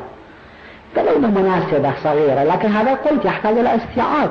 يعني تحفظ مواعظ من البحار وتحفظ مشاهد القيامة في القرآن من هذا الكتاب. كتاب جميل جدا واقع مشاهد القيامة في القرآن. طلعته أنا في العراق. مؤلفه أظن السيد قطب أظن أو محمد قطب أحدهما. فمشاهد القيامة في القرآن لاحظوا القرآن من أوله إلى آخره تخويفات مركزة أكو فيه. هدى للمتقين الذين يؤمنون بالغيب ويقيمون الصلاة ومما رزقناهم ينفقون. يؤمنون بالغيب يعني شنو؟ المتقين يعني شنو أصلا؟ متقي يعني يتقي. فمن يتقي بوجهه سوء العذاب آية أخرى آية أخرى آية أخرى. في كل سورة بكل مناسبة في مختلف المناسبات والاتجاهات. ويحذركم الله نفسه إنما يخشى الله من عباده العلماء. في الحقيقة الخشية والخوف مبعث كل خير بس يجب عليك أن تكون خطيبا مفوها ناجحا تتمكن من تخويف الناس. هذا شيء ثاني. ونحتاج في هذا الشيء مرجع آخر أيضا من مراجعنا الكرام رضوان الله تعالى عليهم جميعا وتلاحظون نفس المشكلة. السيد الحكيم ما كان يعلم بالذي يجري حوله ولم يكن له علم بما في كتاب سيد قطب. ومستشاره سيد محمد جمال الهاشمي ظل محتارا. هل الكتاب لمحمد قطب أو لسيد قطب؟ هل الكلام لمن؟ والذي أوقعه في هذه الحيرة السيد طالب الرفاعي بكذبته البيضاء. الآن السيد الشيرازي أيضا هو ليس متأكدا أن هذا الكتاب لسيد قطب أو لمحمد قطب. نفس القضية نفس الحيرة. سيد الشيرازي قال في كلامه بأن أمير المؤمنين صلوات الله وسلامه عليه قال انظر إلى ما قال ولا تنظر إلى من قال. هذه القضية ليست في الثقافة الدينية يا سيدنا الشيرازي. هذه القضية مربوطة بالأحاديث التي تقول بأن الحكمة ضالة المؤمن أينما وجدها أخذها وهو أحق بها وهو أهلها. أو خذ الحكمة من فم المجنون أو خذ الحكمة من فم الكافر. انظر إلى ما قال ولا تنظر إلى من قال لا في قضية المصدر الديني في قضية الفكر الديني. إنك إن أخذت عن غير شيعتنا إن تعديتهم أخذت دينك عن الخائنين. هذه وصية إمامنا الكاظم. معنى حديث الثقلين هو هذا أننا لا نأخذ الدين إلا من الثقلين. وهذه بديهية واضحة. أما كلام أمير المؤمنين فلا يطبق هنا. هذا أيضا جهل مركب لسيدنا الشيرازي رحمة الله عليه. جهل بحديث أهل البيت. فحديث أهل البيت هذا لا يطبق في هذا الموطن. عملية الاستنباط التي تتحدثون عنها يا مراجعنا الكرام ألا تقولون بأنها تطبيق الأصول على الفروع؟ إذا كان الاستنباط بهذه الطريقة سيكون استنباطا خاطئا ليس صحيحا. كيف يتم تطبيق هذا الحديث؟ على فكر ضال هو فكر سيد قطب. الكتاب الذي يتحدث عنه السيد الشيرازي مشاهد القيامة في القرآن هو هذا بين يدي. دار الشروق. في المقدمة ماذا يقول سيد قطب؟ إهداء إلى روحك يا أبي. أتوجه بهذا العمل. إلى روح أبيه يتوجه ولكن إلى أهل البيت لا يتوجه. إلى روحك يا أبي أتوجه بهذا العمل. إلى أن يقول فإلى روحك يا أبي أتوجه بهذا العمل ولعله عندك مقبول. وعند الله مستجاب. ابنك سيد. إذا نذهب إلى آخر الكتاب عادة يذكرون المصادر وهو أيضا وضع العنوان. مراجع هذا الكتاب يعني المصادر. كان مرجعي الأول في هذا الكتاب هو المصحف الشريف القرآن. وقد اعتمدت على فهمي الخاص لأسلوب القرآن الكريم وطريقته في التعبير. المصدر القرآن وهو يعني صار محل العترة الطاهرة. أنا أسأل السيد الشيرازي قرأ الكتاب؟ هو يقول بأنه قرأه. إذا قرأه قرأ هذا الكلام أم لم يقرأه؟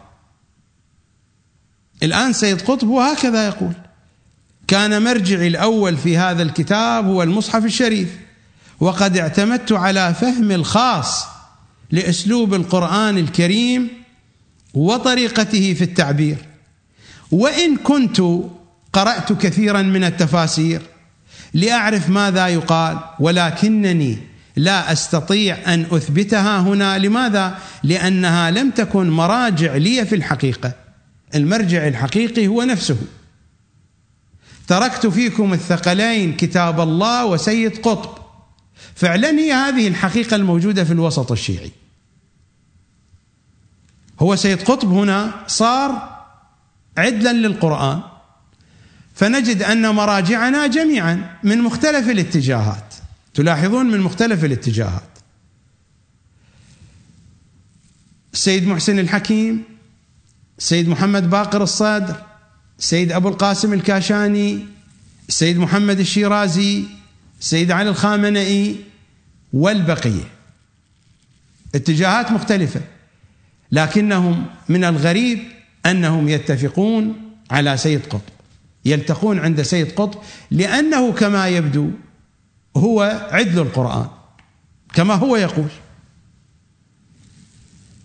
كان بودي أن أقرأ لكم مجموعة من الشواهد من الكتاب وكيف يبعد المعاني بقدر ما يمكن عن أهل البيت. سأخذ لكم مثالا سورة الإنسان أو الدهر. حتى في كتب القوم عندهم روايات أنها في أهل البيت. ماذا يقول سيد قطب صفحة 254 وفي أثناء السياق هو أساسا السورة كلها مبنية على هذه الحادثة. هو يجعلها بشكل استثنائي. وفي أثناء السياق يأتي ذكر عباد الله الذين يشربون من هذه الكأس. فيستطرد السياق في تعداد أوصافهم. فهم قوم يطعمون الطعام على حبه مسكينا ويتيما وأسيرا. وهم قوم يفعلون الخير لوجه الله لا يريدون من الناس جزاء ولا شكورا. وانتهينا. السيد الشيرازي يريد من الخطباء ومن تلامذته أن يذكروا هذه المعاني للناس يطلب منهم أن يحفظوا هذا الكتاب ويوميا يذكرون هذا على المنابر. ما هو هذا الشيء الموجود في هذا الكتاب؟ نفس الشيء في سورة الأعراف. وعلى الأعراف رجال. صفحة 106 ثم يتوجه النظر إلى جانب من الساحة ساحة العرض الفسيحة. فإذا مشهد آخر مشهد الأعراف الفاصلة بين الجنة والنار. وكأنما هي نقطة مرور يفرز فيها أهل الجنة وأهل النار. ويوجه كل إلى مستقره هنا أو هناك. وعليها رجال يعرفون هؤلاء وهؤلاء بسيماهم. وانتهينا. القضية لا تنتهي عند هذا الحد.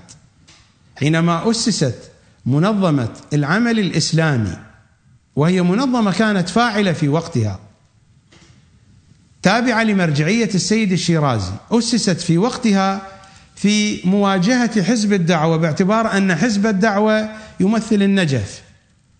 والمرجعية في كربلاء كانت في صراع مرير مع المرجعية في النجف. فأسست المرجعية في كربلاء تنظيما سياسيا سمي بمنظمة العمل الإسلامي. عماده الفكر الإخواني. الشخصيات التي كانت تقود هذا التنظيم الآن المرجع المعاصر آية الله العظمى السيد محمد تقي المدرسي. وأيضا آية الله السيد هادي المدرسي. والمرجع المعاصر آية الله السيد كمال الحيدري.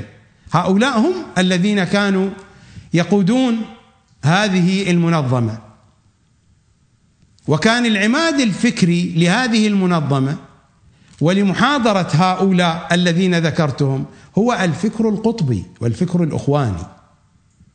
كانت أدبيات المنظمة هي مستوحاة من فكر حسن البنا وسيد قطب وهذه القضية يعرفها المطلعون على تفاصيل التنظيمات السياسية.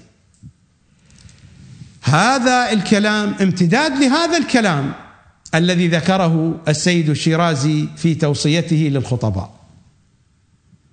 تلاحظون القضية في غاية الخطورة. هناك قضية أخرى أريد الإشارة إليها أيضا. ثروة الخرباوي من كوادر قيادات الإخوان المسلمين لكنه خرج من هذا التنظيم. خرج من قبل أحداث مصر. ألف مجموعة من الكتب. منها قلب الإخوان محاكم تفتيش الجماعة. ومنها أيضا سر المعبد. ومنها أيضا أئمة الشر. في كتابه أئمة الشر يذكر حادثة بالنسبة لي لم أطلع على وثيقة توثق هذه الحادثة ولكنه أورد حادثة ربما لم تسمعوا بها أوردها لكم لكنني لست متأكدا من صحتها. ربما تكون صحيحة وربما لا تكون صحيحة. لكن إذا قرأتم السياق السياق يكشف عن عدم كذب الرجل. ربما الذين حدثوه كذبوا عليه لا أدري. لكن السياق يكشف عن عدم كذب الرجل. أنا لا أتهم ثروة الخرباوي بالكذب في هذه الحادثة لكنني ربما أتهم الذين نقل عنهم ولا أدري. لا أصف الحادثة لا بالصدق ولا بالكذب لا علم لي بالموضوع لأنني لم أجد مصدرا آخر أعتمد عليه في توثيق الحادثة الحادثة قرأتها فقط في هذا الكتاب. ماذا يحدثنا ثروة الخرباوي؟ يحدثنا عن حادثة وقعت سنة 1938 ما هي هذه الحادثة؟ يحدثنا عن أن السيد الخميني جاء إلى القاهرة وزار مقر جماعة الإخوان المسلمين والتقى بحسن البنا وأعرب عن شدة تأثره بحسن البنا. حادثه مفصلة طويلة من صفحة 115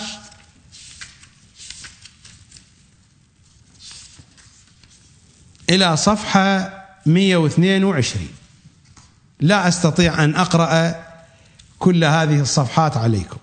بودي أن أقرأها عليكم.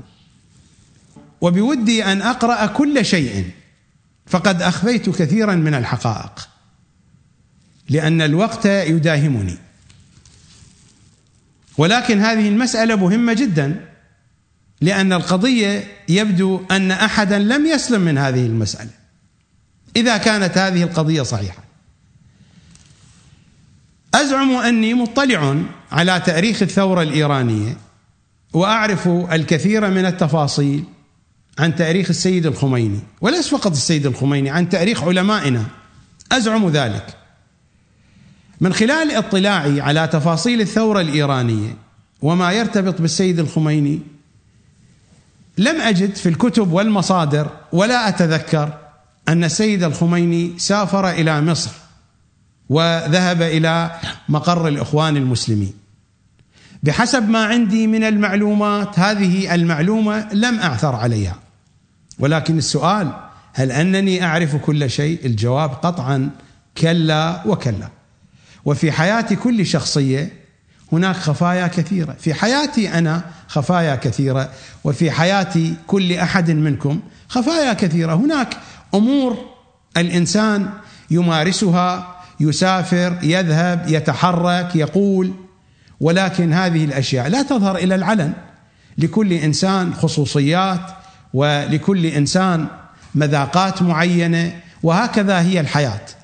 ما يظهر من شؤونات الشخصيات المعروفة والأعلام الأسماء البارزة هو ما يريدون أن يظهر. أما هناك أشياء لا يريدون لها أن تظهر. إذا ما ظهرت ربما تظهر بشكل قسري رغما عنهم. على أي حال هذا الكتاب كتاب ثروة الخرباوي الطبعة الأولى سبتمبر 2013 كتاب جديد هذا الكتاب. فيذكر أن السيد الخميني زار مقر الإخوان في مصر سنة 1938 وهو استدل على ذلك بورقة قديمة صفراء كما يقول وجدها بين مجلات قديمة حينما كان يبحث لشأن قانوني وسياسي في وثائق مقر الإخوان. وقد عرض صورة لهذه الورقة لكنها يبدو قد صورها تصويرا سيئا بجهاز فوتوكوبي سيء الصورة سوداء لا يتضح منها شيء. في صفحة 294 خطاب مرسل من صالح عشماوي رئيس تحرير مجلة الإخوان المسلمين لنشر خبر زيارة الخميني لحسن البنا. لكن لا يوجد شيء واضح في هذه الصورة.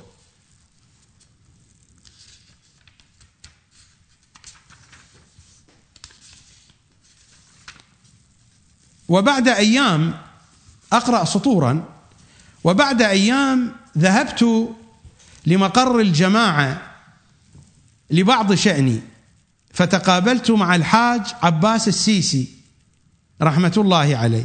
والحاج عباس السيسي هو أحد القيادات التاريخية للجماعة. وكان قد تتلمذ اخوانيا على يد المرشد الأول حسن البنا. كما كان في هذا الوقت وقت لقائي به أحد الأعضاء البارزين في مكتب الإرشاد. وقبل أن ينتهي لقائي معه سألته عن روح الله مصطفى من هو وما هي قصة زيارته للمرشد الأول عام 1938 لأنه وجد هذا الاسم مكتوبا في تلك الورقة التي كانت رسالة كما قلت من صالح عشماوي رئيس تحرير مجلة الإخوان المسلمين لنشر خبر زيارة السيد الخميني بحسب مدعاه ولكن الخبر لم ينشر فيسأله عن السبب قال لم يكن شخصية مشهورة ونحن اعتدنا على أن الكثير من الشخصيات الشيعية تأتي لزيارة الإخوان المسلمين في القاهرة. أومأ الحاج السيسي برأسه وظهر البشر على وجهه الطيب وقال من الذي أخبرك عن هذه الزيارة؟ فقصصت عليه القصة وأنبأته بخبر الورقة الصفراء التي عثر عليها في طيات المجلات. فقال لي اجعل هذه الورقة معك لا تعطيها لأحد من الإخوان فهم لا يهتمون بالتاريخ ولا بالتوثيق. ولو أعطيتها لهم فستضيع فهذه ورقة مهمة. استرسل الشيخ يعني السيسي في الشرح. وتحولت أنا إلى أذن صاغية فقال روح الله هذا هو الإمام الخميني رحمه الله. لم يكن معروفا وقتها كما لم يكن من المقبلين على التقريب بين الشيعة والسنة. ومع ذلك تقابل معه الإمام الشهيد ليحاول إقناعه بالتقريب. أما الذي كان مقتنعا بالتقريب فهم أفراد آخرون من علماء الشيعة مثل الكاشاني والقمي وغيرهما. تقابل معهم الإمام الشهيد وأنشأ معهم دارا للتقريب. فسألته ولكن اللقب الذي كان مكتوبا بالورقة التي عثرت عليها هو الموسوي وليس الخميني رد قائلا لقبه كان الموسوي نسبة لعائلته على الأرجح وكان أيضا الخميني نسبة إلى البلد الذي ولد فيه وفي الوقت الذي زارنا فيه كان مشهورا بالموسوي. عدت أسأله قرأت في الورقة مقولة الإمام الشهيد الشهيرة أن نعمل في المتفق عليه بيننا. الإمام الشهيد يعني البنا. أن نعمل في المتفق عليه بيننا وأن نعذر بعضا في المختلف فيه. هل هذه العبارة كانت من أجل التقريب بين السنة والشيعة؟ قال هذه عبارة الأستاذ رشيد رضا رحمه الله وقد استعملها الإمام الشهيد في مواضع كثيرة منها تلك اللقاءات التي جمعته بالشيعه وقد قالها للقمي وللكاشاني بعد ذلك ثم استطرد. ويبدو أن الخميني تأثر بحسن البنا تاثرا كبيرا. هذا هو قوله. وقد قال لي هذا شخصيا يعني السيد الخميني قال لمن؟ لعباس السيسي. سألته الخرباوي يقول ثروة الخرباوي وهل قابلت الخميني؟ قال نعم قابلته. فقد زارته بعض وفود من الجماعة أكثر من مرة بعد الثورة الإسلامية في إيران. وفي كتاب إيران والإخوان المسلمين توجد إشارات إلى هذا الموضوع. لا إشارات إلى سفر السيد لا إلى علاقة الإخوان المسلمين بعد الثورة الإسلامية بالثورة الإسلامية والجمهورية الإسلامية. قال نعم قابلته فقد زارته بعض وفود من الجماعة أكثر من مرة بعد الثورة الإسلامية في إيران. وكنت في إحدى هذه الزيارات وأخونا يوسف ندى يوسف ندى هذا المسؤول عن الاقتصاد الإخواني إمبراطور الاقتصاد الإخواني. وأخونا يوسف ندى كان على رأس الوفد الأول وقد ذهب ندى وفقا لأوامر صدرت له شخصيا من الأستاذ التلمساني الذي كان مرشدا عاما للإخوان. أما أنا فقد كنت في وفد آخر وأظنه الوفد الثاني وتحدثنا مع الخميني رحمه الله عن ضرورة أن يكون للإخوان جمعية في إيران فوافق بسماحة وقال إنه تأثر بحسن البنا تاثرا كبيرا وأخبرنا عن زيارته لنا في مصر. ومقابلته للإمام الشهيد وقال إنه أطلق على نفسه لقب المرشد تاثرا وتيمنا بلقب المرشد الذي كان لحسن البنا. في علمي لم يطلق السيد الخميني على نفسه هذا اللقب أطلق عليه لقب رهبر في اللغة الفارسية وهي تعني الزعيم أو القائد ولكن قد تترجم من أحد معانيها من أحد معانيها في الترجمة العربية قد تترجم إلى المرشد ولكنه ليس هو الذي أطلق على نفسه هذا اللقب وإنما الجماهير وأتباعه وطلابه هم الذين أطلقوا عليه هذا اللقب. وقد تكون هناك تفاصيل أخرى نحن لا نعلم بها. ثم يستمر في الحديث. أنا قلت هذه الحادثة مفصلة موجودة من صفحة 115 إلى صفحة 122 من الشخصيات الشيعية كما قلت أنا لا أصدق هذه القضية ولا أكذبها. لا دليل عندي على صدقها لا يوجد مصدر إلا هذا المصدر. هذا المصدر لا أستطيع أن أثق به. يمكن أن يكون سببا باعثا للبحث خلف هذه القضية. ولكن لو كانت هذه القضية ثابتة فالقضية القطبية واسعة ومنتشرة جدا وأنتم من خلال ذلك تعرفون خطورة الموقف. بغض النظر أن السيد الخميني تأثر بهذا الفكر أم لم يتأثر. بغض النظر أن السيد الشيرازي تأثر بهذا الفكر أم لم يتأثر على النحو الشخصي. وهكذا بقية المراجع الآخرين. هناك دراسة كتبها أحد الشخصيات العلمية الشيعية السيد هادي خسرو شاهي الذي كان في فترة من الفترات سفيرا للجمهورية الإسلامية في الفاتيكان. شخصية علمية معروفة مفكرة. السيد هادي خسرو شاهي. بمناسبة مئوية مرور مئة سنة على ولادة الإمام حسن البنا كتب السيد هادي خسرو شاهي دراسة أتدرون ما عنوانها؟ عنوانها ميلاد النور. هذه الدراسة. دراسة طويلة مفصلة. عنوانها ميلاد النور إلى أن يقول وما زالت الشجرة المباركة التي زرعها الشيخ البنا تنمو وتؤتي ثمارها. أشجاره نمت إلى أن يقول وسلام الله عليه حيث كان شهيدا لمشروع الوحدة الإسلامية والقضية الفلسطينية التي تشكل أقدس قضية للأمة الإسلامية.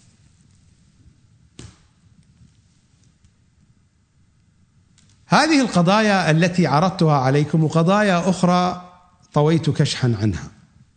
أما ما أحفظه أنا وأعرفه فهو أكثر من ذلك بكثير. لكنني لا أمتلك عليه أدلة حسية حتى أعرضه بين أيديكم. عندي معلومات وتفاصيل أكثر من هذا بكثير بكثير جدا وأخطر من هذا الكلام بكثير جدا. لكنني لا أستطيع أن أعرضه. أنا أعرض الكلام مع الوثائق والحقائق ويرفض الكلام لأن الساحة الشيعية موفقة ما شاء الله. من يكذب عليها ويجهلها ويجعلها تعيش في الجهل المركب هو هذا صادق. ومن يصدق معها وبالحقائق والوثائق والدقائق وبالمطالب الحسية المحسوسة مقروءة مكتوبة مرئية مسموعة تكذب هذه الحقائق. وإذا ما صدقت تحرف وتبدأ عملية الترقيع الشنيعه ربما قد يقول البعض بعض كلامي ليس صحيحا ولكن لا يستطيع أحد أن يقول كل كلامي ليس صحيحا. أنا كذلك أقول. ليس بالضرورة أن يكون كل كلامي صحيحا. قد يكون بعض الكلام ليس صحيحا وله توجيهات أخرى. أنا لا أعرفها. ولكن انصافا أسألكم إن كنتم منصفين. هل يمكن لأحد حينما يستمع إلى أحاديث هذه فيقول إن كل كلامي ليس صحيحا.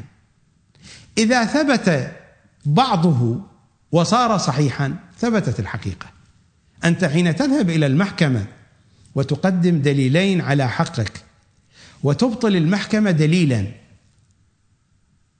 ويبقى دليل آخر لا تبطله المحكمة ألا يثبت حقك بهذا الدليل؟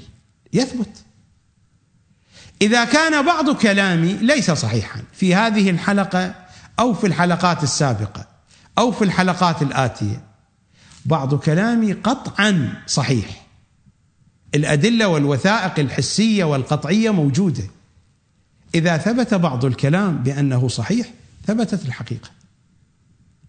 لأن هذا البعض يشير ويدل على حقيقة واضحة صريحة. فإذا ثبت بعض الكلام أنه صحيح الحقيقة ثابته لكن لا يستطيع أحد منكم أن يقول بأن كل كلامي ليس صحيحا. لا أعتقد أن ذلك سيكون منطقيا أو علميا أو يقبل وجدانا وعقلا. أنا لا أدعي أن كل كلامي صحيح. أقول البعض من كلامي صحيح والبعض الآخر ربما أكون مشتبها مخطئا. إذا ثبت البعض أنه صحيح ثبتت الحقيقة.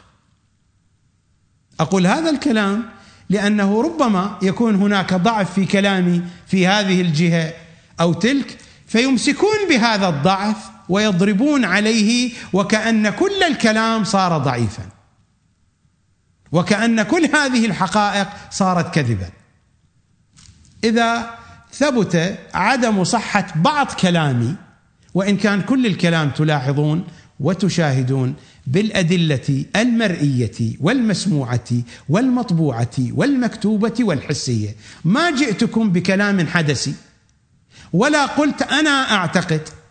كل الكلام كلامهم وكل الصور صورهم وكل الكتب كتبهم. فما جئت بشيء من عندي. أنا مجرد ناقل قد يقول قائل أنت إلى أين تريد أن تصل؟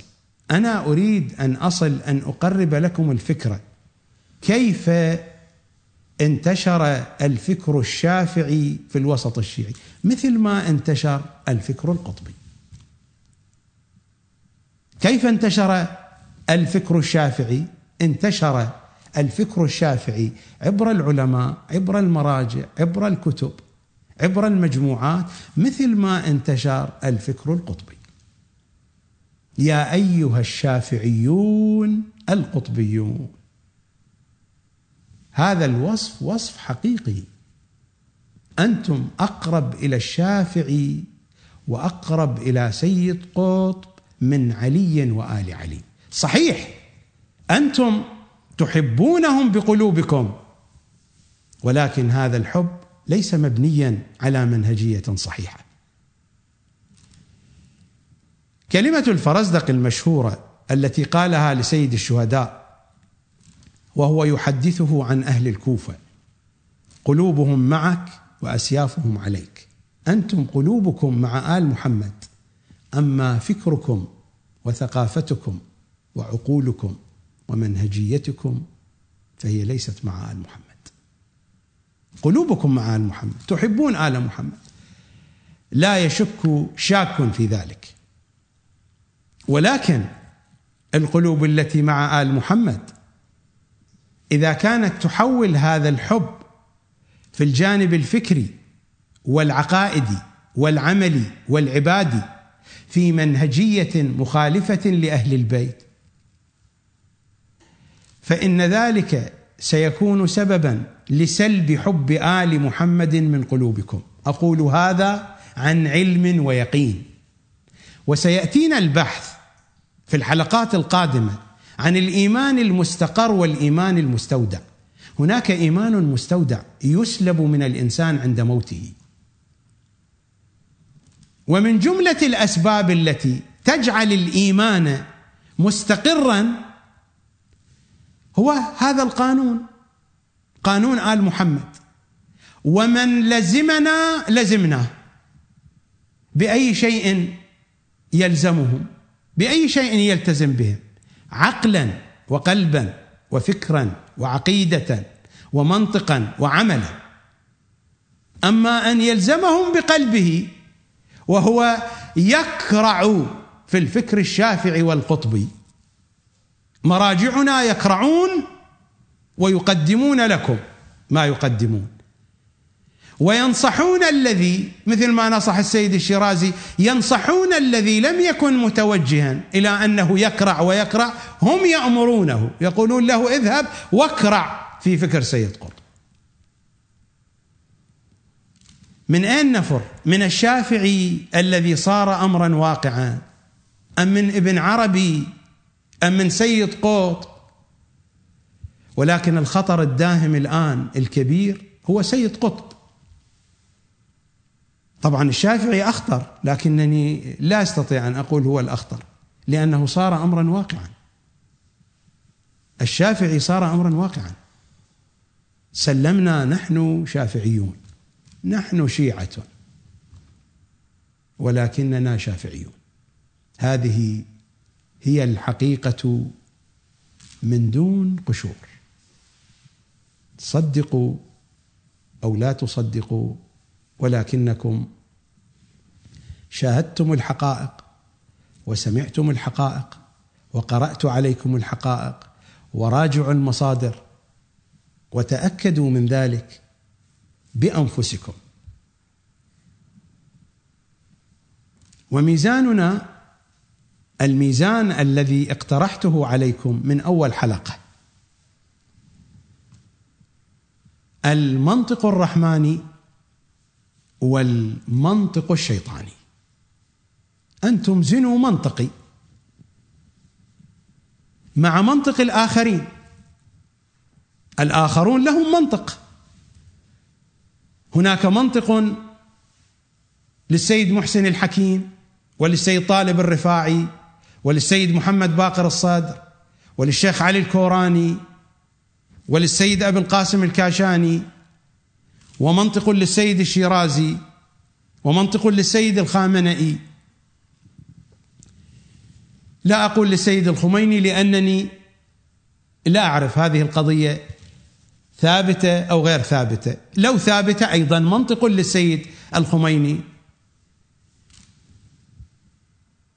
ومنطق عرضته بين أيديكم.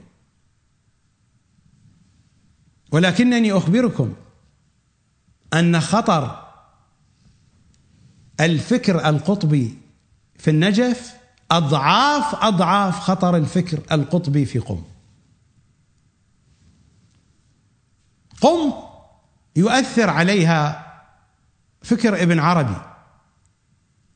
وهناك تأثير للفكر القطبي ولكن بحدود. الفكر القطبي التهم النجف. خارج الإطار الحوزوي. أي شيء تسمعون هو فكر قطبي. منابر الشيخ الوائلي خليط بين الفكر الشافعي والقطبي. منابر سائر الخطباء خليط بين هذين الفكرين. والإثم يقع على الحسينيات وعلى مسؤولي الحسينيات. فرحانين. ذابحين لهم خروفين لو ذابحين عجل. طابخين لهم قدرين قيمة. يقدمون خدمة للحسين ويدفعون الأموال ويجمعون الناس ويأتون بخطباء يحثون في رؤوس شيعة أهل البيت الفكر الشافعي والقطبي. هذا هو حالكم يا من تسمون أنفسكم بخدمة الحسين. هذه هي الحقيقة. تريدون أن تصدقوا صدقوا والحقوا أنفسكم. ما تريدون أن تصدقوا فاذهبوا وتأكدوا من صحة كلامي. افحصوا. هل هذا الكلام الذي ذكرته صحيح أو ليس بصحيح؟ القضية طويلة. والله والله كثرة المعلومات تربكني لأنني قد طويت كشحا عن كثير من المعلومات. الوقت يداهمني وصار الوقت طويلا. إن شاء الله الجمعة القادمة سأشرع بعنوان جديد. وإن كان بقي الكثير والكثير. بقيت الكثير من الحقائق الدسمة بخصوص هذا الموضوع. لكنني لا أجد وقتا لسردها. إذا ما وجدت وقتا آخر. إن شاء الله تعالى أعدكم أن أتناولها بحسب ما يسنح به المقام. لقاؤنا الجمعة القادم نفس البرنامج نفس الموعد وأترككم في رعاية القمر. يا كاشف الكرب عن وجه أخيك الحسين اكشف الكرب عن وجوهنا بحق أخيك الحسين. سلاما يا قمر. لطفا يا قمر. سيدي يا صاحب الزمان الأمان الأمان الأمان. بحق أمك الزهراء أسألك الأمان. أسألك الأمان أمان الدين والدنيا والقبر والآخرة. يا أماننا العزيز صلوات الله عليك. أسألكم دعاء جميعا في أمان الله.